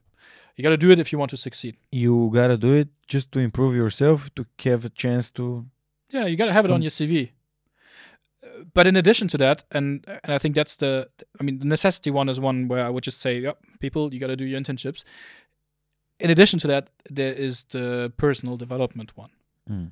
And I mean, as we said earlier, there is no time where you're going to be as free as when you're getting out of university, when you're in university, to experiment Mhm. what you want to do. yeah And luckily now, uh, it wasn't uh, wasn't necessarily the case when I was doing internships. You're getting paid for them, uh, or at least in in the in in in the in the Brussels bubble and also around that. Um, so you can afford it as well to do these internships. But really, I would encourage people to see this as the best way to try whether you like the job or not. And you know, I had this um, I, I had this moment. Um, I was working in in the task force for Ukraine. I was an intern there in the German Federal Foreign Office, and I had the chance to the privilege and the opportunity to join one of the Normandy Four discussions. So Normandy Four discussions were um, a uh, were a group of that was basically the French, the German, the Germans, the Ukrainians, and the Russians around one table, uh, well, negotiating peace for for Ukraine. And um, I remember it was on a weekend uh, and it was two o'clock at night or three o'clock at night, and they had just finished the negotiations. And I was writing, or was I was writing, I was helping. I think I was more, more bothering him than anything else, but I was helping my colleague to write a report on the negotiations that had to go out to capitals just the day after. And I remember going home that night, and um, you you know Berlin, so you know that at, at, at night nobody sleeps during the weekend. Um, so I was there in my in my badly fitting suit, going home, uh, a little bit tipsy from from like a couple of beers that we had afterwards, and I was like, this was this was probably one of the I, I just witnessed history in a way. And you know, now in the grand scheme of things, there were plenty of these Normandy Mm-hmm. four meetings. There are plenty of such meetings every day. But for me, it was like I just witnessed something that really matters. Mhm. And that was the point where, for me, no more questions. This is the path that I'm gonna go down. This is the this is what I want to do in my life. This To I have want an to do with my impact. life. Yeah, I mean, even if it's just a small To be impact, part but of- of, of you, can, you can make change there. You know, uh, and I think that often people think, oh, like oh, the government they're deciding this and that, and but they're actually people working there that that help make these decisions, and they're making them for for good reasons. I, I haven't met anybody so far that it's like deliberately taking wrong decisions, um, and and and I think this for me was a real turning point in terms of hey, I I want to do this. I want to I want to be part of this, and then I did other internships where I was like. Mm, there's an interesting topic, but honestly, the vibe here and the people and the pace, I, I want high pace. I need, I need like, my if my agenda is not full, I'm bored. Like I, I want, I want pace. I want to do stuff. I want to, No win. uh, yeah, I want to, I want to be active the whole time, and and and and I'm a little bit kind of restless the whole time, and and my girlfriend hates this, but um, it's it's like, yeah, it's it's it's You're it's- like hyperactive. No, I'm but hyperactive yeah, too. you just got to do it, you know. And and and and it was, and for me, this moment was like, yeah, damn, that that this is what I want to do. And then uh, another internship I I did, and this I can really recommend to everybody who would like to go um, into the Brussels bubble. Mm. Is to look at the internships from the European Parliament and the European Commission. They're fantastic internship programs, um, and there I had the chance to integrate a cabinet of a European commissioner. Mm.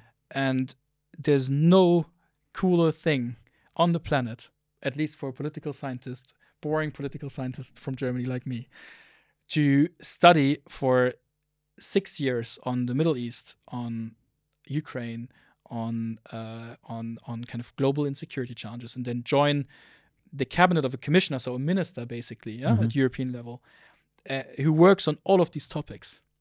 And you're like, hey, this is like, even if I'm just a small little wheel Mm. here, Cog- um, cogwheel. yeah and you kind of you see hey i can have an impact with this and i can i can i can i can contribute here in a very in a very um in a very uh, small way but i can contribute and for me these internships were were a validation exercise really of what is it that i want to do?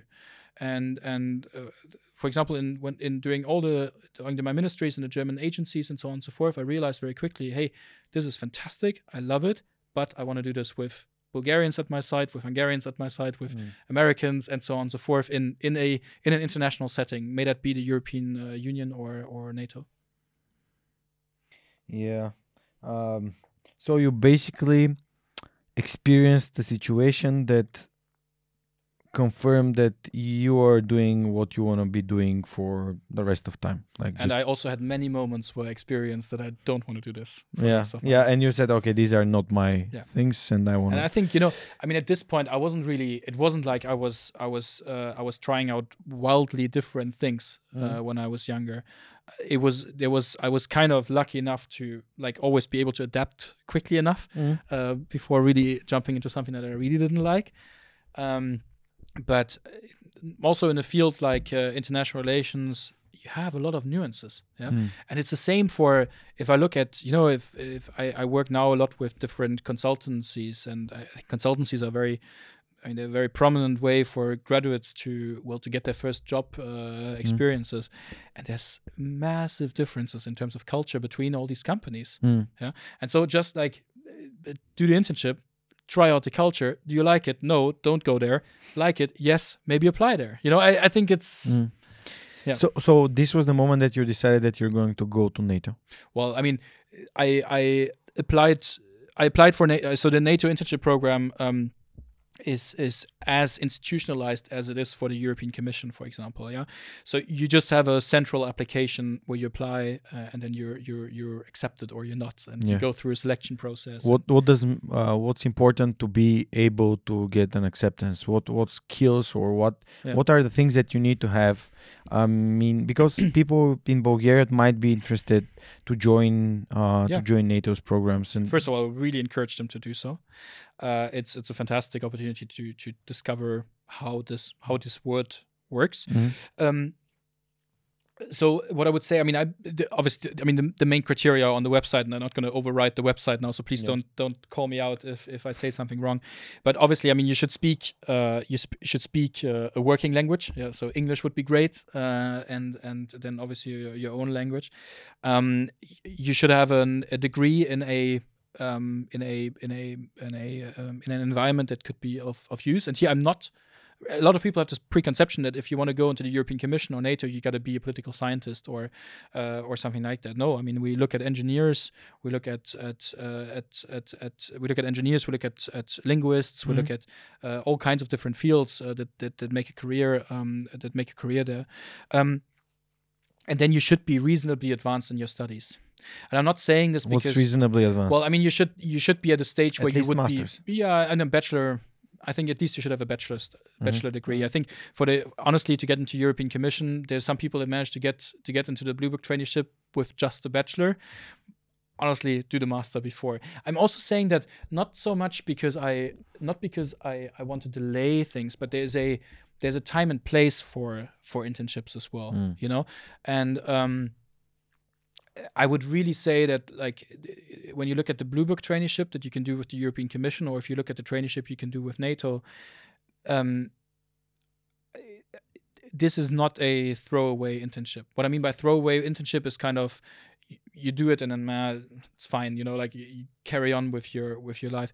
These internships can potentially lead to jobs. yeah, these are entry level They're positions. they they they they prepare you for entry level positions and they also they have um they have a reputation it's difficult to get into these internships it's not easy yeah? NATO is uh, the alliance that protects the entire Europe. yeah no it's not it's not easy to get into the it, it, it, not easy to get in so a lot of other entities also see it as kind of a badge of honor you've kind of made it through this selection process well then you got to be good enough for us in a way you know um, and maybe they're not always right with that but i mean that's at least a perception. So i would also recommend when looking at at at at, at the blue book and the nato uh, internship program to really consider it as something that's like I, I always said i want these to be my last internships.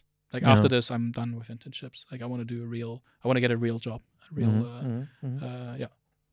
So, um, what was your personal experience joining NATO? Like, did you had expectations that were not met, or something like this is precisely what I want to do, or uh, because you've been to different departments, you were like, okay, uh, we are here, we're handling something that's uh, um, not my thing, and I can uh, internally rotate to different department, different Yeah. teams. Yeah. Um, so I, before joining NATO, I was in the cabinet of this European commissioner, and that's Mm. kind of like as as much fun as you can have as an intern. And then I joined NATO, and I joined the international military staff at NATO. Uh, so I worked for the first time in my life only with military, only people in uniform. I, I remember the first day I got into my office. Uh, I had a I have an office mate, a lieutenant colonel, and he was like, "Hi Moritz, how are you doing? I do uh, every two hours I do 20 push-ups. Are you joining?" and so every 20 minutes we closed the door to our office and did 20 push-ups. I got really buff during these first months. Uh, you don't see it anymore now.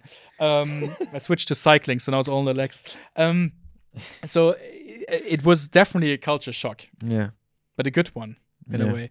Um, you know i think if you uh, if you're if you start your internship and you think this is what I want to do for the rest of my life and everything is perfect and there are butterflies everywhere, then you're in the wrong internship. You got to struggle.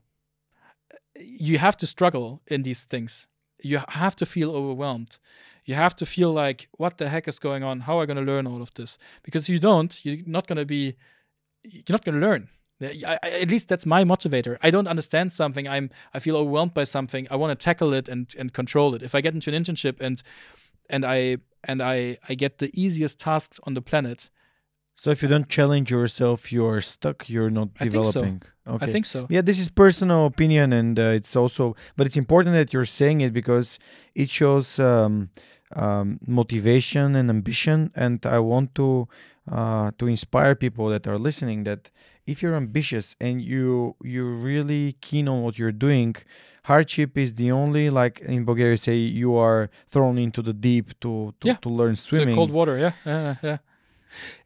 I, I, I, I think you know. uh, I mean, it's it, you, you got to work for your own success in a way. And like you, you gotta Who do works for your own success if you're not working? on no, your own absolutely. But I mean, you, you you know, you join you join an internship.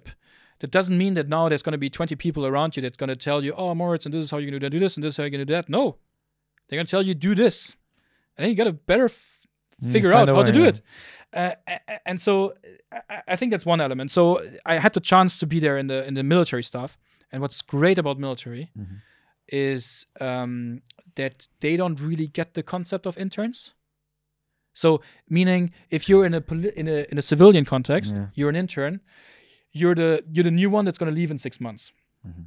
And so it's like, okay, what kind of task can we give this person and how can we kind of get him or get her involved in our activities? Um, in the military, rotation is the name of the game. I mean, they rotate all the time. They're never more than one or two years on a post, you know? And so they're completely used to somebody coming in who's only there for a limited amount of time. So I remember coming in there, and the colonel that I was working for was like, Yeah, so we had this guy leaving. He was doing counterterrorism policy.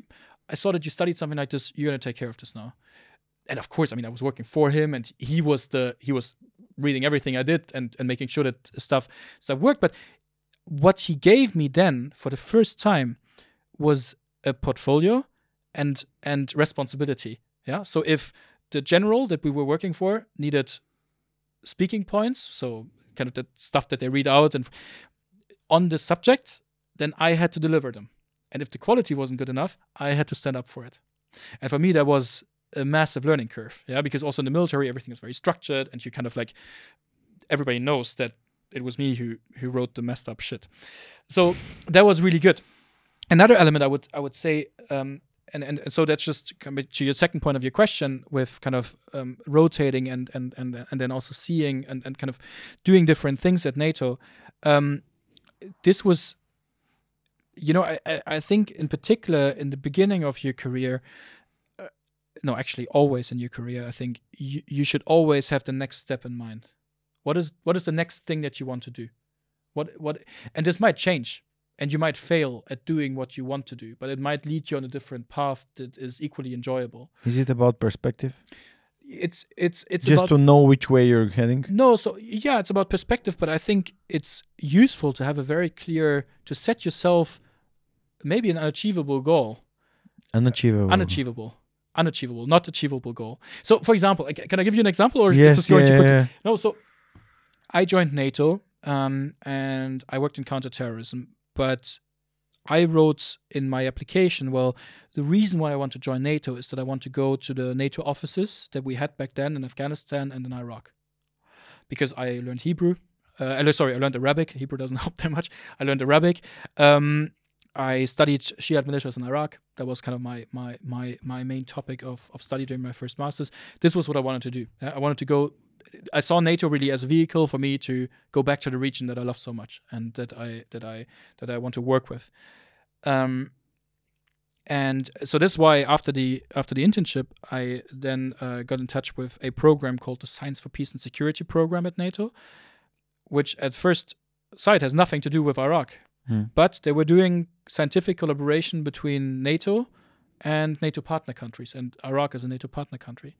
And I had seen some people that had gone through that exact unit, and then had gone through, uh, had gone to to to Iraq and Afghanistan, and this was like, okay, cool. This is what I want to do. Uh, this seems to be this maybe not the this maybe not me going straight to Iraq and Afghanistan. I applied for stuff. I applied for everything I could see that could bring me closer to that. I was like, okay, well, this is close enough.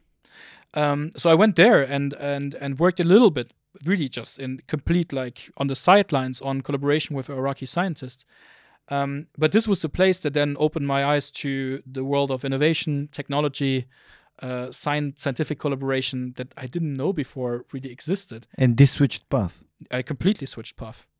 I, I mean, that's what I said. Like, I'm my Arabic is gone. Like back Yeah. until this point, I learned every morning half an hour Arabic, like every every day, and and and and that's and that and that moment, I, I mean, of course, I didn't I didn't kind of like stop from one moment to the other, but it was really for me now. Uh, when I look back at it, it was a complete pivot in where I'm going with my life Because of the interest that, that interest interest that was sparked by something new by tech. by tech. by tech and you know like b- before before before that i was set on okay um, i'm gonna do this here and then i want to go either i want to become a german diplomat so i Mm. can travel the world and and and work in different embassies or i gonna uh, join uh, well the european external action service the european foreign office basically. Um but there was a, and i'm not excluding all of these things Yeah, huh, yeah, it might happen. might happen but um at that moment i was like wow there's this tech of like entrepreneurship. There's this field of entrepreneurship. Technologies that are changing everything uh, out there. And and we can now define how we as an alliance look at these technologies. Mm. that's that was i remember the the, the first moment that um, my boss at the time he asked me hey can you can you write a food for thought paper? That's how we call them it's like when you don't know what to do you write a food for thought paper. Uh, can you write a food for thought paper on the implications of emerging and disruptive technologies on on on security? And i remember i was like yeah sure. Because you have to stay curious you have to be ambitious you have to feel overwhelmed yeah and i went back Stay to my desk. Yeah stay stay, hungry, hungry, and i stay went back to my desk and was like what is artificial intelligence? Oh wow! and then and then and then the whole process started. And and yeah and now uh, four or five years years later we're we're here in in in in Bulgaria and can open uh, yeah our our our uh, kind of our test center pres I mean not- not open they they obviously they're they're independent from us but we can open a, a presence in Bulgaria that will give access to Bulgarian entrepreneurs to to NATO and that's Mm. and that's honestly um a crazy couple of years A fun thing, uh, preparing myself for today's conversation, I was like going through some news websites, and they were like popped into uh, uh, the homepage news about the word of 2023. Do you know what the word of 2023 is? I think by Cambridge. I have absolutely like no this. clue It's hallucination oh because uh, because of the uh, large language models, they don't actually think they hallucinate. This is like the way that um, sometimes they build concepts that are not fact based, but they just like uh, hallucinate them into life. Okay And that's why artificial intelligence is generally, I mean, considered as hallucinating at the moment and not um, being absolutely uh, fact checked and uh, really truthful, which is a very interesting perspective on what um, uh, how uh, large language models are working Yeah. at the moment. Which was a part of a conference that I attended to. It's called the All in One, the Dev.bg. This is the largest IT community in Bulgaria. That I Mhm. was uh, I was the host of the entire con- conference super fun standing on stage and inviting amazing, so smart people. You know, Bulgaria is uh, very um, fond on its uh, IT industry and uh, companies that are building products, and we are switching into like service to product based economy in IT. Uh, and uh, I've heard this hallucinating. I was like, this sounds about right. Yeah because if I ask something, the computer, like the AI, the Chat GPT, for example, it will go through uh, not like a human-based approach of uh, digging into like reading different things. It's going to find ways that are words and uh, meanings are linked together, and it's going to create something new that's basically not something that someone else had said. It will be something brand new, but like hallucinated. Like that nobody ever thought of yeah. N- yeah, it, but it, kind of makes sense yeah yeah. yeah. So um, yeah, now it's the the speed of technological jumps. Uh, six years ago, living in Hamburg, I was listening to Peter Diamandis from the X Prize Foundation, and he said something very interesting. He said, um, "We have been d- doubling the information that we have, like." since the beginning of time that we are storing information we've been doubling it for like the last uh, last uh, the shortest period right now is like around 10 years and i was thinking okay if like a couple of years ago we doubled the information that we had in just 10 years sooner or later the information will be doubled in one year everything yeah. that we've gathered yeah until today in one year is going to be doubled and now uh, we're going through this artificial intelligence phase i can see it happening like maybe it will be at a point in time that today we'll know up until today we'll know something and tomorrow we'll know like double the amount of information Absolutely. so this is frighteningly quick because it's it's like following the moore's law more or less Yep. Absolutely. I mean, and you see it with with how do you catch up? Because nato and organizations that are um, basically formed uh, from people that are let's say like al- alliances that want to do something for the global good they are following rules uh, in order to avoid this selective humanity approach. Yeah. and there are also like dark forces like there's this uh, uh, sith lord somewhere he doesn't care about rules he can do whatever he wants and it can go way quicker because way flexi- more flexible than Yeah, yeah. I think. I mean, uh, kind of staying ahead of the curve is the name of the game. Um, and you know, I think there's there's this uh, there's a fascinating phenomenon which is, I mean, as I as I mentioned earlier, like the um, well, the the technological change today is not Mm. driven by by the private by by governments anymore. Yeah. So a couple of years ago, we had this chart. A couple of decades ago, uh, we kind of controlled what was being developed. Yeah, the Mhm. internet, GPS, touchscreen, uh, duct tape, and so on and so forth. Were all things that came out of the out the, the government domain and were then commercialized. Um, today, that's not the case anymore. So not only are we doubling, uh, like, for example, our information uh, availability, not only are we seeing the exponential growth of uh, autonomous systems, of uh, of, bio, of of biotechnological solutions, and so on and so forth, but we're also seeing that the the power is shifting. Yeah, and, and now we see that uh, uh, we now we now see, for example, the the the that well, it's it's the civilian private sector startups, small medium enterprises, uh, big technology companies that are really pushing the boundaries of of what's possible today. Um, and we also see that these actors play more and more of a role in the security and defense environment. Yeah, so I mean, you only have to look at Ukraine right now to see how important it is to get access to to innovative and new solutions in order to to stand your ground on the on the, on the battlefield. Um, and at the same time, um, we we um, yeah, and at the same time, it's it's it's really for us now from from a government perspective, is a question. Okay, how do we how do we embrace this change? um, and and uh, how do we capitalize on it and how do we work with it and how do we shape it um, and, and I think that's that's the that's a big question of the of, of our time at the moment Mm. So Diana is more about like these technologies and uh, disruptances that are caused by these leaps, I must say.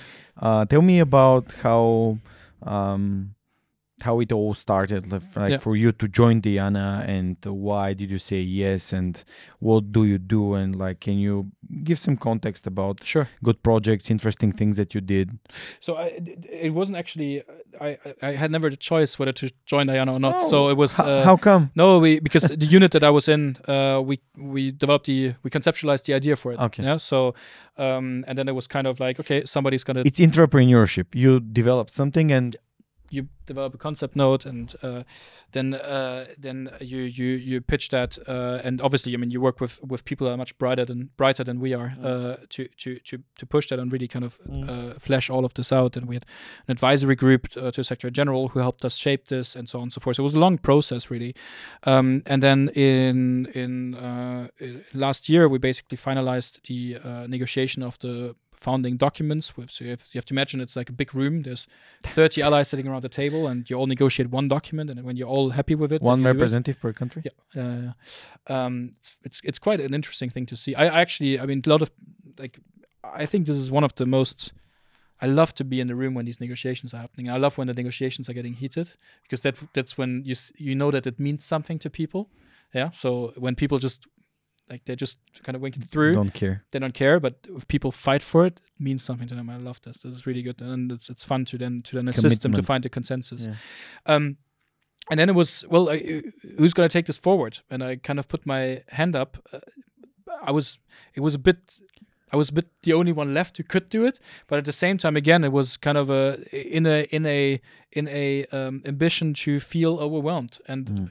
I have felt overwhelmed over the last uh, couple of months in in in building all of this up, um, and then I became the deputy to the to the to the to uh, our our boss who was brought in, um, uh, in and she was responsible for standing up this transition team of Diana. And now we have our managing director who joined us in, in May, and uh, and he made me due to my previous experience um, there the, the the chief of staff. So that's that's really how I how I got into it. It wasn't really a um, it was more kind of an environment that, that we shaped, and it was more by okay, well, you gotta you gotta follow through on on your promises, and uh, you gotta support where you can uh, to make this a success now. So, um, who can join? Who can join the agency? Who Yeah. can join Diana? And uh, what kind of uh, partners are you looking for? Because obviously, uh, there are like the NATO countries, but who can Yeah. join in? But maybe before we do that, let me just maybe quickly talk a little bit about Diana and what it is that we do, because Yeah, I think yeah. then then I think Then it, people it can was not clear in the beginning. no, so- absolutely. I think yeah. Thanks for saying that. I felt a bit. I felt the beginning we could have. There's like technologies and Yeah. then the military and defense. So how does it all no, come to I, I fully understand. So I, I, so first of all, Diana is not about developing weapon systems. Yeah, Diana is about leveraging what we call dual use innovation. Yeah, so uh, d- innovation that Yeah. has applicability both in the civilian domain and in the military domain. Yeah. Um, an example of that is um, is well, for example, the internet. Yeah, you can use it as an internal network uh, amongst your forces, but you can also use it in the civilian environment. Um, the uh, the the challenge that we identified was that well, there is a there's this gap that I described earlier. Yeah, so between the civilian private sector that's pushing the boundaries of what's technologically feasible, and the defense and security environment on the other hand, which is kind of trying to play catch up, to be completely honest, and, and trying to integrate these solutions. And so what we realized is that well, we looked at this gap and we looked at the reasons why this gap had emerged. Know, why why were civilian innovators not really caring about security and defense anymore? And there were a couple of points that stood out. First of all, as an entrepreneur, it's very difficult to know what what defense is actually interested in. Now, what is it that you guys what are the technological challenges that Mm. you're actually facing? Mm. We not communicate about that openly for very good reasons. Um, the second one is um, if you then have an idea of what this could be, who do you speak to? Yeah, so I've I've my I've a lot of friends in in in, in Belgium, and some of them are entrepreneurs. One of them is my my my closest friend, and um, and he he always tells me, well, that, it's cool that you work for NATO. It's this building there outside Brussels, but I have no clue what you're doing, and I honestly I can't blame him. If I tell you, I need to kill you. it's like in the movies. Yeah, absolutely. If I tell you, I need to kill um, so that's the second thing. Like, who do you talk to actually? And then the last element is, and uh, I, I have this with my uh, new managing director. He helped build up a lot of uh, different startups and entities over the last couple of years, and he always said the worst possible advice that I could give to a startup today is to go into defense. Mm. Because you have like six year procurement timelines, then you have like uh, requirements that are hundreds and hundreds of pages long, and we got to move away from that. Yeah, and so really, because it's slow. Yeah, right? it's slow. The It's main just- thing is not because you, you started off. I ju- just want to ask questions yeah, yeah, because sure, sure, sure, it's sure. in English Yeah. and uh, we need Yeah. to understand it better. So the problem with defense it's centralized, which means that you apply to do something for someone that takes a very long period to develop and then to implement. Yeah. And in the meantime, for these six years, the technological jumps have been so quick that, that it's like outdated. You're totally outdated. Yeah. It's like uh, building a Formula One car now for uh, for after six years. Yeah, no, absolutely. And and I will add to that, and that is um, Uh, and because be- this is happening, just just to uh, just to make it clear, because um, the defense industries want to make sure that this is safe to implement because it might be um, having uh, uh, loopholes into like uh, attacking it in a way and and so on and so on. And in the meantime the open market the free market of the economy is just looking for the best ways to save time speed up process etc etc etc and this is like uh, like the rotation of cash and uh, the, the solution of like problems make make these technological jumps go quicker and quicker and quicker I- think that's the overall challenge that we're that we're faced with. I would add to that, and um, also say, you know, like the ones pushing what's possible technologically are startups, yeah yeah and quite obviously yeah and if i'm if i'm a startup if i'm a founder and uh, i have an investment of a million dollars or euros, Mm. whatever. More or Um, less identical yeah, value absolutely, at the it's fine at the moment. Huh? um, what am I going to spend this on? I'm going to spend this on salaries. I'm going to spend this on developing my technology, my product, yeah, and and and make it make it better, make it a better product. Um, and I, I just I should just kind of outline that what we're looking at is deep tech. So deep tech is hard tech. It's not we're not looking at somebody developing the next Shopify, even though this is probably a very complicated process too. But we're really looking at people pushing the boundaries on what's possible in biotechnologies, quantum technologies, autonomous systems, and so on and so forth. So this means that these people they're confronted with a question of how long can I fund my company until I need uh, until I need my first customer, and how long can I pay salaries until I get money in, and um, if you look at the procurement cycles of defense, well, in six years you're bankrupt. There's no startup that can survive six years on no customers.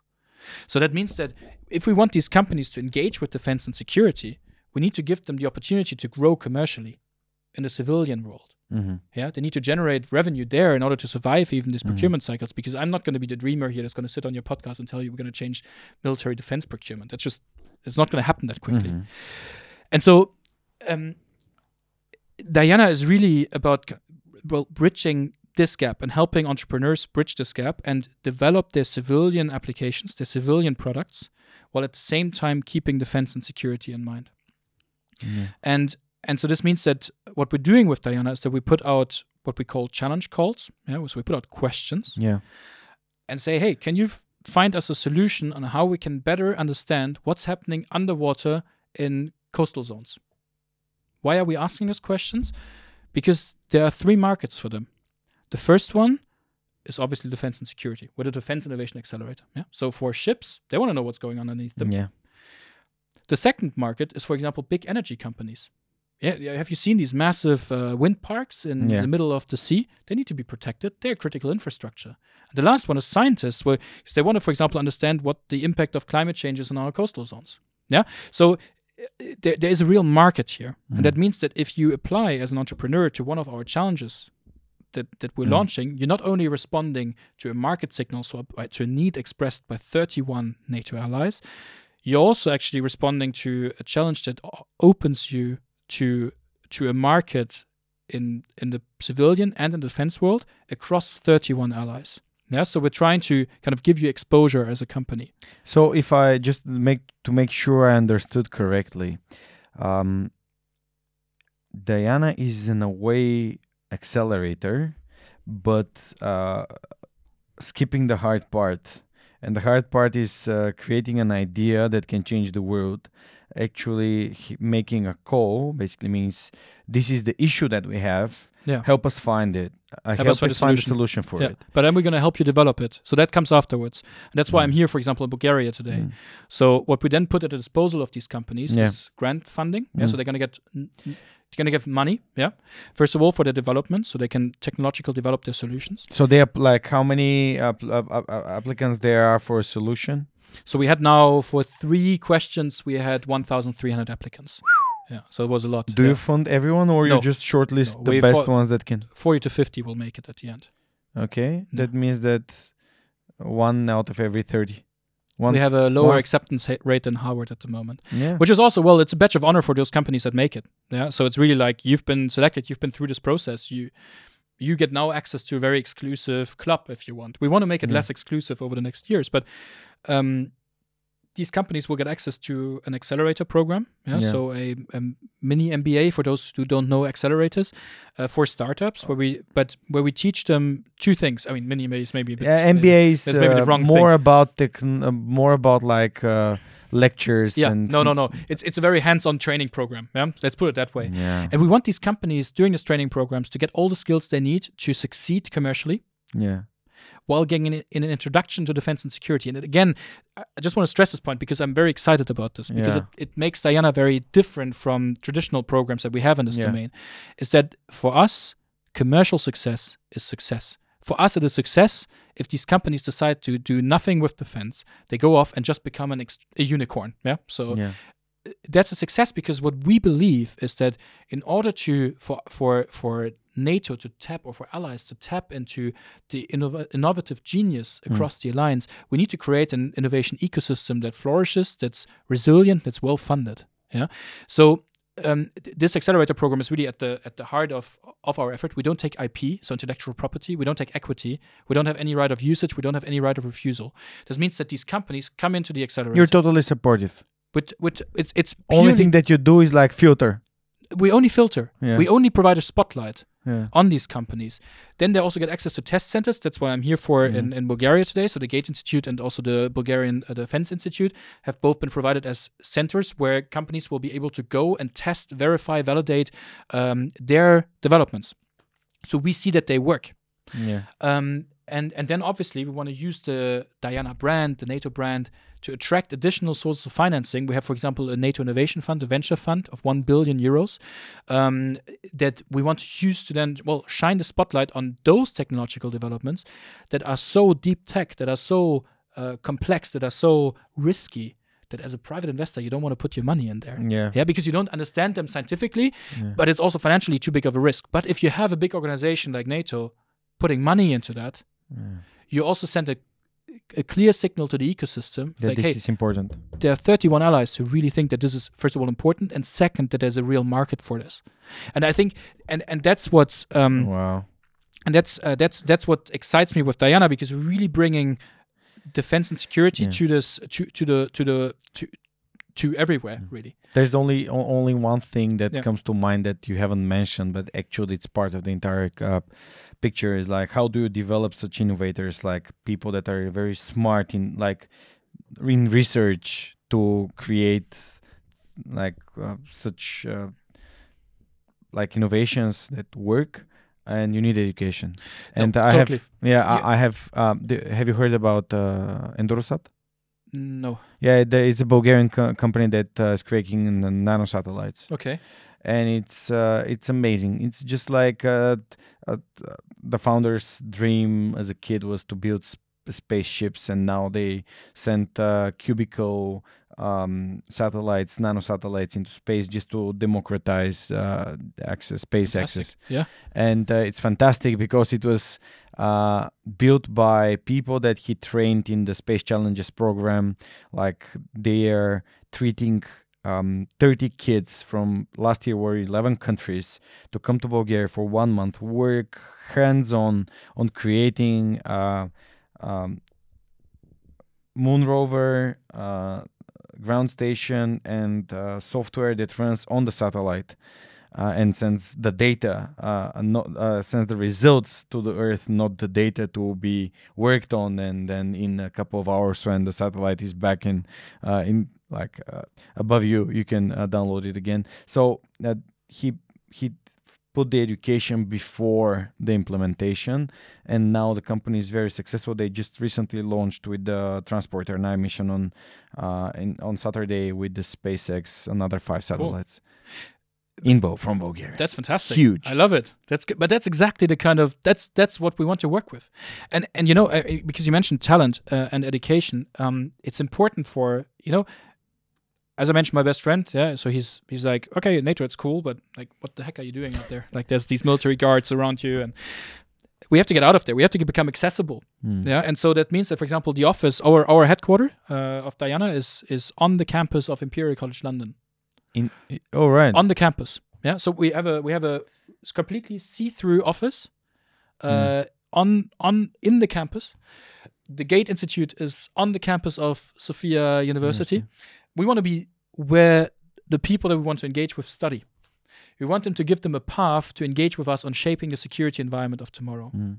Um, and and I, I think that's that's that's that's so exciting about about Diana because it's really giving people uh, disruptors the opportunity to to put their disruptive kind of geniuses at the disposal of of the security and defense environment. Mm.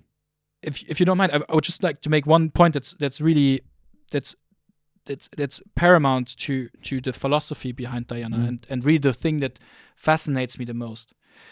Um, and that's that's something that I'm I'm very just, uh, very selfishly uh, stealing from our managing director now. but um, what is our purpose as Diana? What is it that we are trying to achieve? And what is it? What what should be our larger f- purpose in defense and security? Um, and if you look at at conflict as the multiplication of likelihood uh, and impact, Mhm. yeah, then we're an awfully lot focused on the impact at the moment. Yeah, so we develop weapon systems. We try to um, we try to to to to increase the the impact of our of our of our weapon systems. We try to be more quicker, faster, stronger, and so on and so forth. But we don't focus on the likelihood a lot of conflict. And the likelihood, I mean, if you really look at kind of traditional conflict as as a subset of all the insecurities that are around us, yeah. So we have we have, I mean, a driver of insecurity is climate change. Another one is food insecurity, energy security.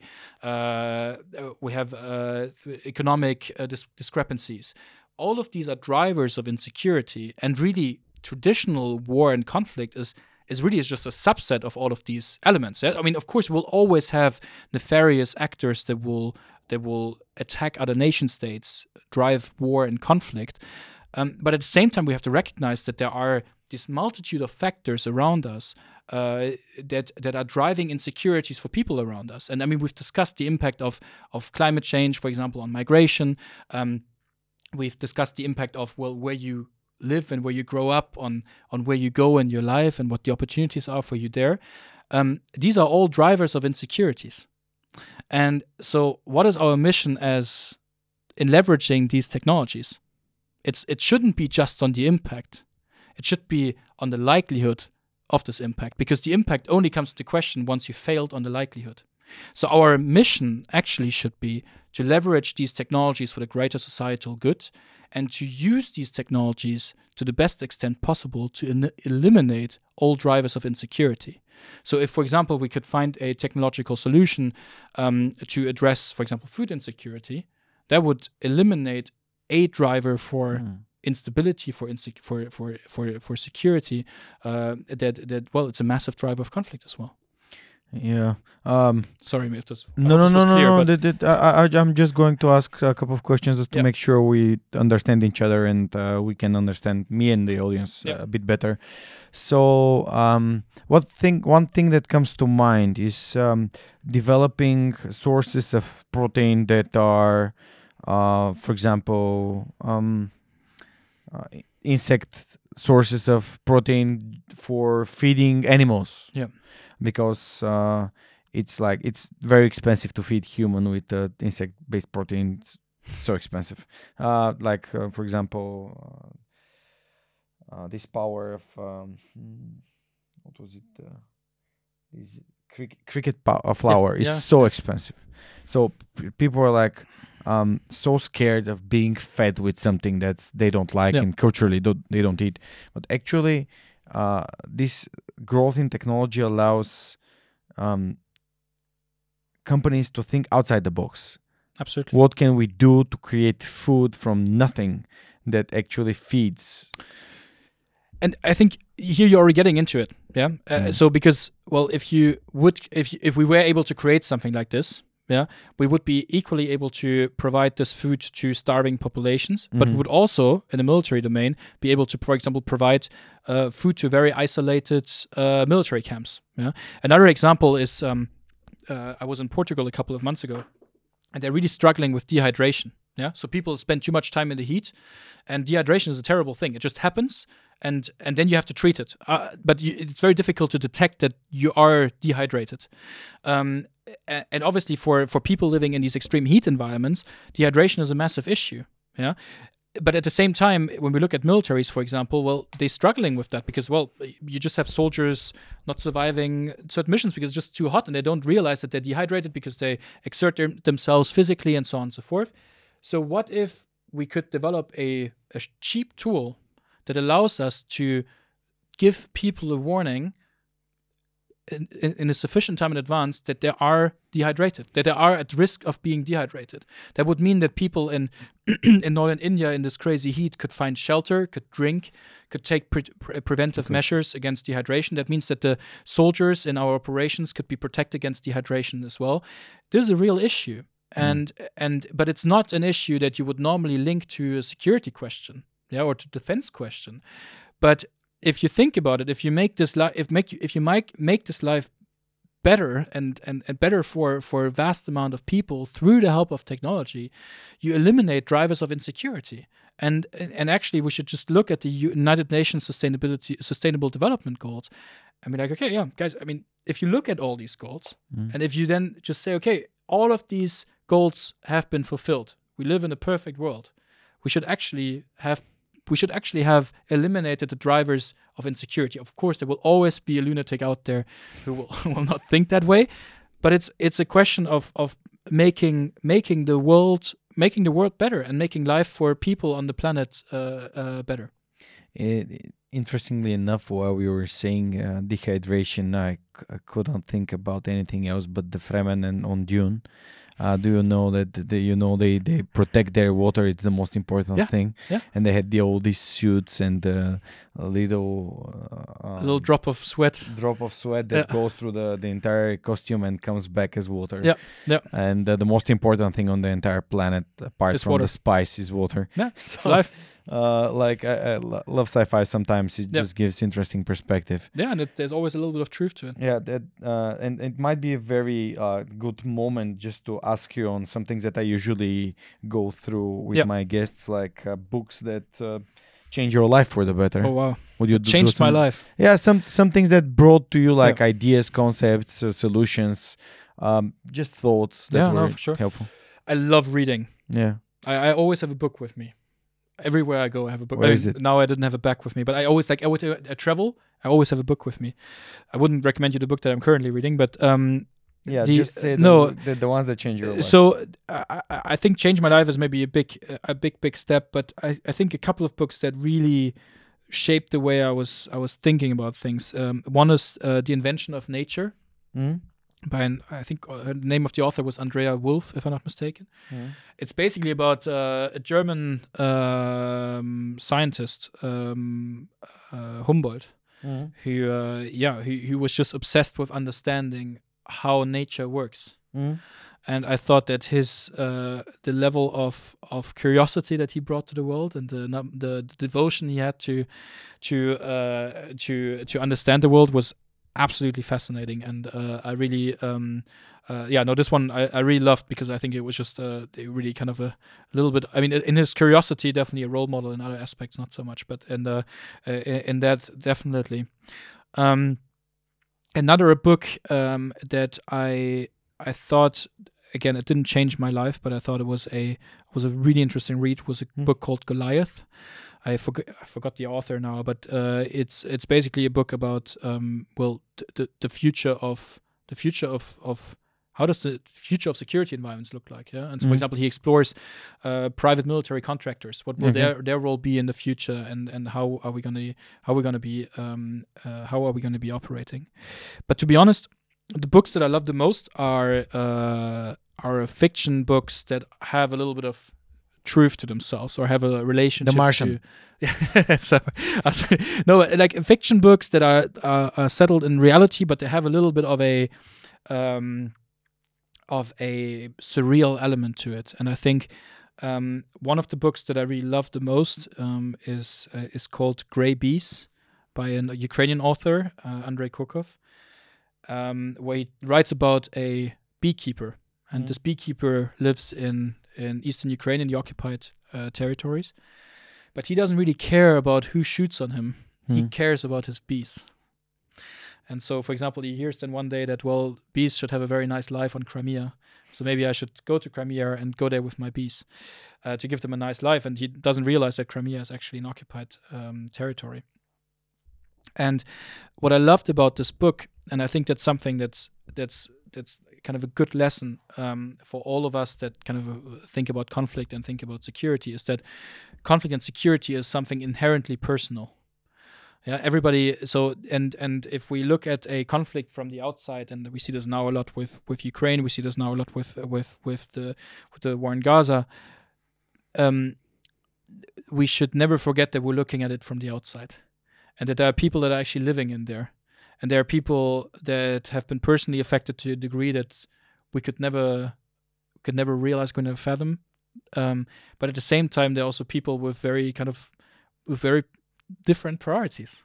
Yeah, and Mm. uh, and I think uh, uh, realizing that and reminding yourself of that, and and that your rational um, solution to a to a conflict, wherever it might be in the workplace, in the world, wherever, is is maybe not always the best kind of. Uh, it's not maybe always the best perspective because uh, really what counts is the personal involvement of people uh, and their willingness to change things.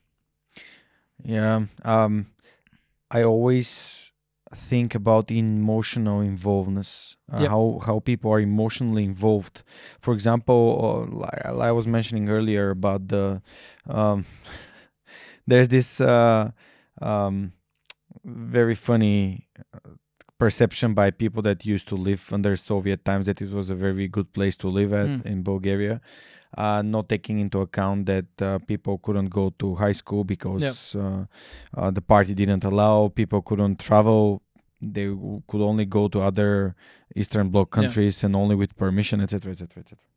So, um, and this emotional involvement to to the times when someone something was happening uh, in a way that you couldn't understand the, the entire picture was is now used by like all the like parties that are pro-Russian parties. Yeah. So um, very good uh, recommendations. By the way, none of these books were uh, recommended uh, until this moment Wow, on the podcast, and we have this code, something called the register of the podcast, where all books are listed. Fantastic. And this uh, this special part of the podcast is uh, sponsored by a company called StorPool Storage. They do a software for cloud distributed storage in a very safe way.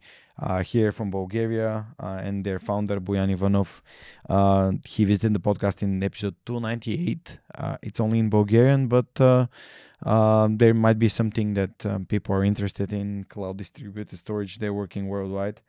Um, let me just see what where we go next. Yeah, are, are you listening to any podcast? Something that you can recommend?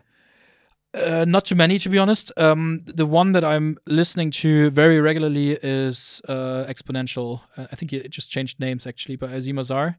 Uh, I think he was, he, at least his previous podcast was with the Harvard Business Review. I don't know if if he still is. I think there has been a little bit of a change, uh, but this was uh, one podcast that I really listened to uh, religiously beforehand. Um, but that's really kind of that's pretty much that's pretty much where I am. He explores kind of the impact of exponential technologies. I think a lot of the elements that we touched upon today are also come come through because he, in his podcast because he looks at kind of technological solutions that are um, that are applicable to a wide variety of of applications. I'm I'm sure this one is on your list already, no? Yeah, the Uh, exponential view. exponential view. No, I haven't. Uh, No? down.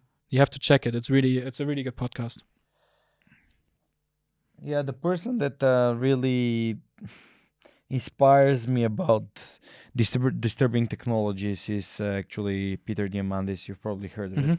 Um, I'm asking. There's another par- partner company called Hacksoft. They have their own podcast, and they share how they built a service-based uh, uh, software company here in Bulgaria, and uh, they are like. Um, uh, very good friends of, of of me. They do like conferences, uh, trainings on uh, Python uh, programming here in Bulgaria, and I'm uh, very happy that they're supporting my podcast too. Perfect. And uh, if people are interested in starting their own IT company, like software development company, you can go and like subscribe to their podcast. It's called Hackcast. You can find it on YouTube and everywhere. It's on their Hacksoft uh, YouTube channel as well. Um, next thing that I should not forget about asking is, of course, um, yeah, um, uh, there's uh, this Bulgarian and Balkan, I must say, uh, hosting company called Super Hosting. They do hosting and domain, and very they have very good customer service. Um, do the like the, the Diana agency have their own website where Yep. people can read more, they can apply, Yep. they can see your calls to like problems like you mentioned. No, absolutely. Um, I would invite all of you to check out diana.nato.int. Mhm. That's really the website that uh, that well you will f- see all the information there.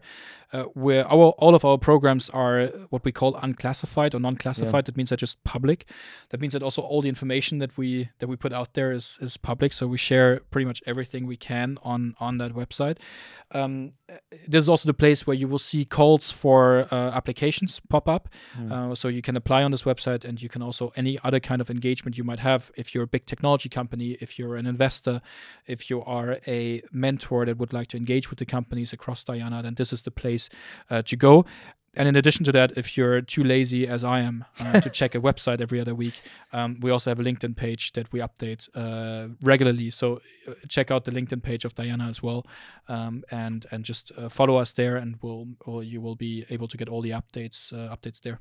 I'll put it in the description below. Perfect. Thank you. I'm asking because Super Hosting are supporting me for uh, probably five years now, and for the last uh, year they've been uh, more vocal about it and uh, uh, with uh, like paid support, so we can we can create a better studio, better tech, and uh, get better quality of, of the Yeah, podcast. And you see it, huh? It's very nice. Yeah, yeah. Um, it's uh it's a very good progress uh, for the last seven years, I must say. Fantastic. No, it looks really good.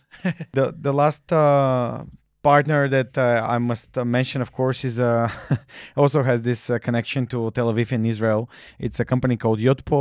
They bought a Bulgarian startup called SMS Bump. They do SMS marketing for e-commerce.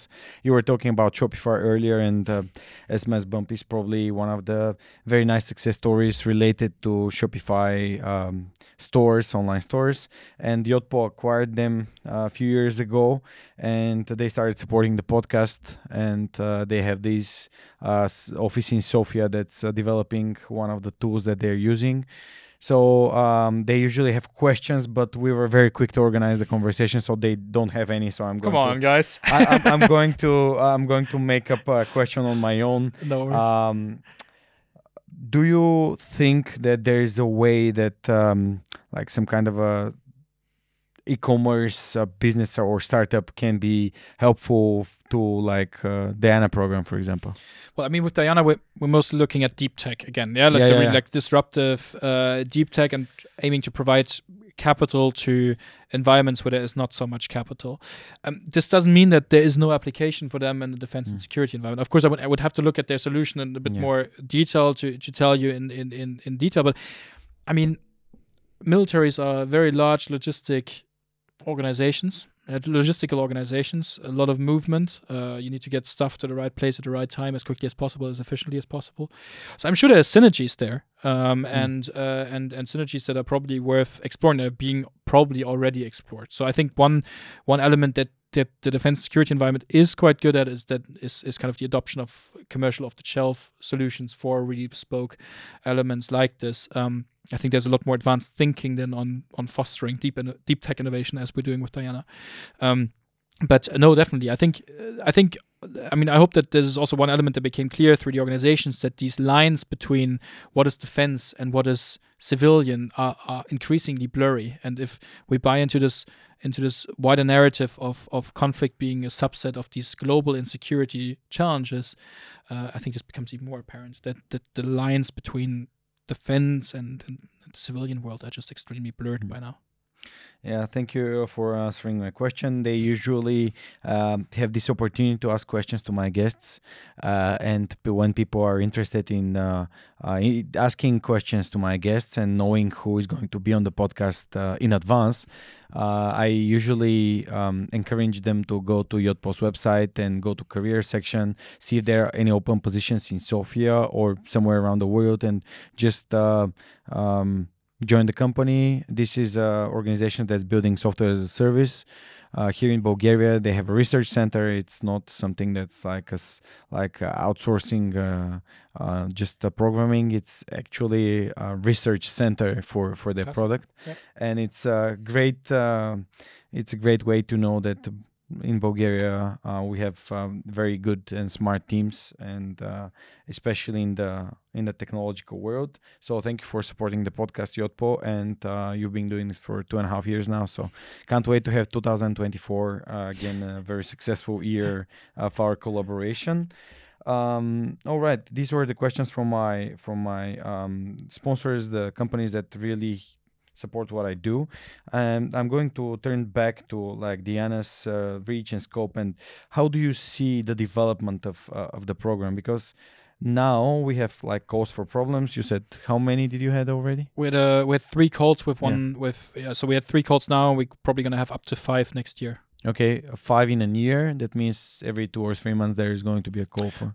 We don't know yet whether we're gonna launch them all together or Yeah, yeah. um, in tranches, but yeah, no, there will be there will be, but there's definitely gonna be more activity on the Diana front next year. Yeah, and it's open for. Can you just uh, briefly explain what kind of entities can apply? Yep. Do would they need to have um, already uh, entity registered entity to Mm-hmm. apply, like company, uh, and so on and so on? No, sure. So everybody is free. uh, So all all companies registered within the alliance are free to apply. Within the alliance, mean with any with within all allied- the three, 30 countries. Absolutely, with on with in all the 31 countries. Mm. The you don't have to be a national from this country Yeah. to uh, to apply. Your company just has to be registered in an allied country. Um, so that's number one. Number two is you should be a startup or a small medium enterprise um, at TRL level four, so technological readiness level four, which basically means that you have a have a have something that you have tested and it works. Okay. Yeah, but you're now looking at commercializing your technological development. Um, so really, this is where Diana will provide most added value to you as an entrepreneur. Is to really have Diana help you uh, in in scaling and uh, commercializing your technological development. Um, you don't have to have any uh, experience working in defense. Uh, you don't have to be. You don't have to have your first customer. Uh, you really the earlier stage the better because this is really when we can help you sup- help support you Mhm. in, in growing and becoming a successful company. That's great. Yeah. Um, and uh, as we mentioned earlier, you can find it on the website of Absolutely. Diana and Absolutely. keep in touch. Uh, tell me about your Bulgarian partners. You're here for the first time, and unfortunately, it's not the best uh, weather. It's uh, getting a was- bit Come on, colder. it was sunny outside. It was sunny, but um, you know, I, I, I, I used to joke that this is, feels like the summer in Hamburg, uh, but uh, it's also the riots uh, that are the protests Yep. against the Bulgarian uh, football union that's dragging us down to like 82nd position in the world, which is uh, Bulgarians have a very high pride on being third, fourth in the 1994 World Cup, and from that moment on, we've been only going down. downwards. Sorry about that. Yeah, and we beat Germany in the in- actually in the quarterfinal, and then in Euro 99 1996, where uh, we were going to the European uh, Championship. We defeated Germany. We were in the same group for qualifying. Here You you, became Euro- European Here you go. champions, but Here we, you go. we again beat you once, which was great uh, here in the National Stadium. Uh, and there's a specific pride in beating the 1990s world champion in 1994. I can understand. Yeah. Um, so uh, it's very funny that you're here today, but uh, and being part of NATO and uh, the Defense Alliance and these riots in Sofia. Th- this is not what usually is happening. I can't protect you against those. So, um, is there something apart from AI and um, uh, something that's uh, emerging in the technological world that people are not talking about, but it actually can have a like a very um, uh, significant influence on like defense on, on how we live and uh, I mean, you know, it, it's it's it's the million dollar question, really. Huh? Like, what's the next big thing? Uh, Mm. And uh, and I think we got to be a bit careful here in how we how we how we phrase this because I really I think the next disruption is uh, somewhere around the corner. But if I knew what it was, then I wouldn't be sitting here, and I would also not work at NATO, but I would work for, I would uh, invest my money wisely. Um, so, but I think the the one thing I would say is that uh, the name of the game is is is really um, combination of technologies. Yeah. So if we look, for example, at quantum sensors and Mhm. biotechnologies, Mhm. uh, or uh, big data analytics, as we as we see it here in in Bulgaria with the Gate Institute. Um, and and the combination of uh, um, uh, of those with bigger sensor networks or or, or Mm. quantum technologies. So I think these are just the. I think we just need, we need to look at, at at combinations of technologies. You're basically describing art. Art is combining two different Yeah. things or more that uh, together uh, makes one plus one. but combination is always better than isolation. So I, I, I think that there's a um, there's a real there's a real there's a real uh, there's real opportunities here. I mean, I'm I'm personally very uh, very uh, intrigued by all the advances that will be possible in in in health in human health and readiness through Mm. quantum and biotechnology. So uh, detecting um, diseases earlier and then also finding other ways of treating them. I think that's something that's going to really change the change the way we we we we live. We're digging into uh, personal medicine, uh, like personalization on uh, your own DNA level, uh, and then your Digital own twinning. Yep. Absolutely. which is uh, something that I, I, guess it's going to be in the next few years is going to develop into an, a positive trend because right now we've been treating everyone through protocols that are uh, suitable for some and not suitable for Yep, everyone absolutely. Absolutely. uh, which which is something that's very uh, interesting to me to see. Um, all right, uh, is there anything that you would like to like to use my audience to share or how they can what they can do to support you in a way or keep up in what you're doing apart from following you on like social media and LinkedIn? Well, I mean, I, I think I would I would say I mean we've talked enough about Diana now, Mhm. um, and I think it's clear where to go for information for for to engage with all of us.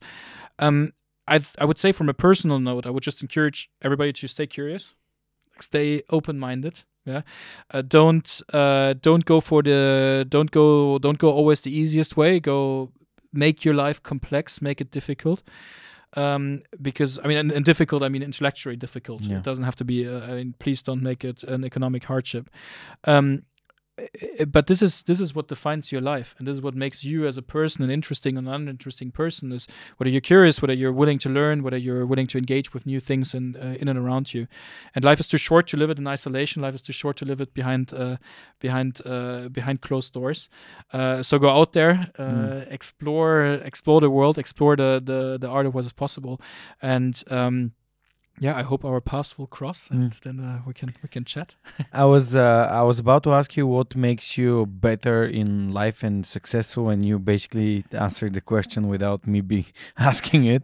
Um, uh, for me, knowing yourself, knowing thyself, is uh, very important because uh, you were very um, explicit about how different situations developed your hunger for opportunities and for being making a mark a positive mark Yeah. in the world which is which is great. And i hope that more and more people are going to ask themselves what drives me? What really is important to me? What what is my dream if you wish? Uh, so i can do it every day or try to do it every day. And this gives my life a meaning which means that i live a fulfilling life. Yeah. uh, and uh, um, surround yourself with identical type Yeah. of people that know what they're doing and they're just not uh, like, like we said earlier like wasting time Yeah. but investing time. Uh, and uh, back to on your investment um, of uh, cash if you knew what technology is going to be big next uh, you know what's the first rule of uh, funding a startup right? The three f's do you know it? No, tell me. Who you get money from to fund your startup. From uh, family from friends parents and, and, family. Yeah, absolutely. I was just saying, absolutely. Here so it's not a good idea No. to like put everything on your own startup. It's, no, uh, that's true. That's it's it's true. uh, it's a risky business to put it all. Uh, that's why I like bootstrapping. But uh, bootstrapping is also having its own cost because you spend a lot of time on getting money and then doing something for free on the site, which is not allowing you to put your effort All full. the efforts in there. Absolutely. Yeah. But uh, everyone has their own way towards success.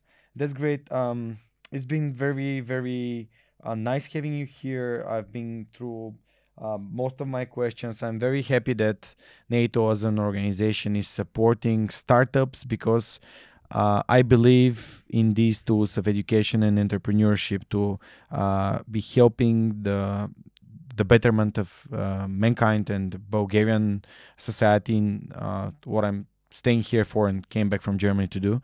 And this is the superhuman is basically um, an Atlas from Atlas Shrugged, Mhm. a person that holds all the opportunities but also all the problems in their own hands, though they are responsible for it.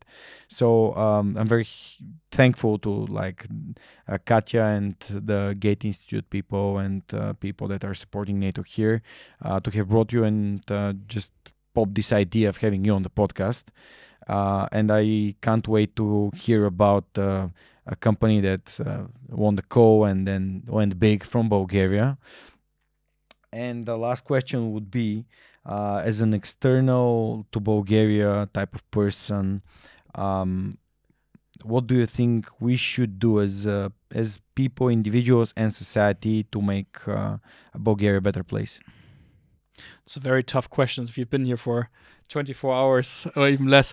Um, Oh, yeah, but, but- but- you you've been into like uh, ge- geopolitical No, I- conflicts and I, I think one. Um, political scientist. No, I think yeah. I mean, I, I think first of all, what I would say is, I- and I think this accounts for every society: listen to one another, respect one another, uh, Mm. be, be be be a good person. It, it's not that hard. Be a good person.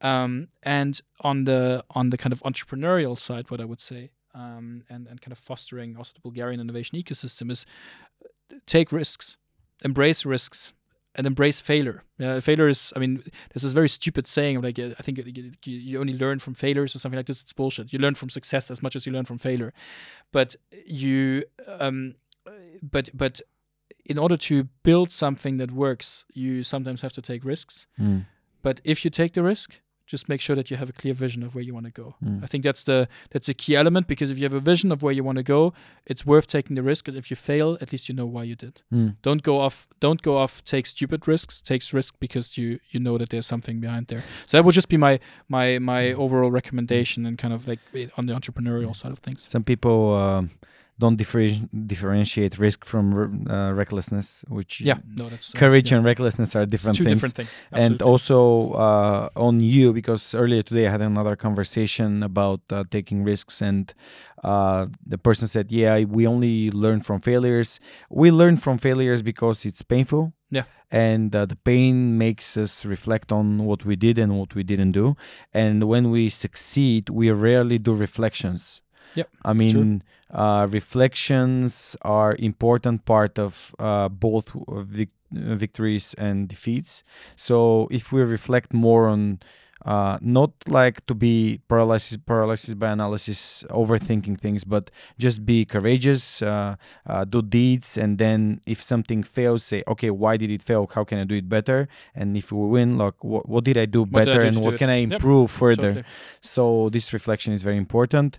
Uh, Moritz, it was uh, such a pleasure having you on the podcast and uh, having your perspective on the, the career path of someone that's um, been uh, bred into like different cultures and learn the best from both both or all the worlds that you've been in uh, to and touched based on and uh, very happy that um, uh, to know you personally now and uh, wish that Diana and the partners here are um, going to find Bulgarian knowledgeable Bulgarians uh, that are um, keen on uh, making a positive impact in the world. Thank you very much. Thanks a lot for having me and giving me the opportunity. It was a pleasure. Thanks Thank you. Cheers. Здравейте, приятели! Благодаря ви, че бяхте с нас до края. С мен и Морец Цимърман, Chief of Staff в проекта в агенцията Диана, част от НАТО. Надявам се, че този епизод ви е бил интересен. Ще се радвам да, да споделите, да коментирате какво мислите, какво сте си взели за вас самите. Това беше всичко от нас за този вторник. Знаете, всеки следващ вторник подкаста ще ви разказва истории, които вдъхновяват. Може да ни подкрепите, като споделите в социалните мрежи или като отидете в сайта ни в горен десен нъгъл има бутона подкрепини, където с малко месечно дарение а, или дарение еднократно от сърце, може да направите това, което правим още по-голямо, вие да станете част от нашата общност. Това беше всичко от нас за тази седмица. Ще се видим следващия вторник, когато свръх човекът с Георгина ще ви разказва още истории, които вдъхновяват. Чао, чао!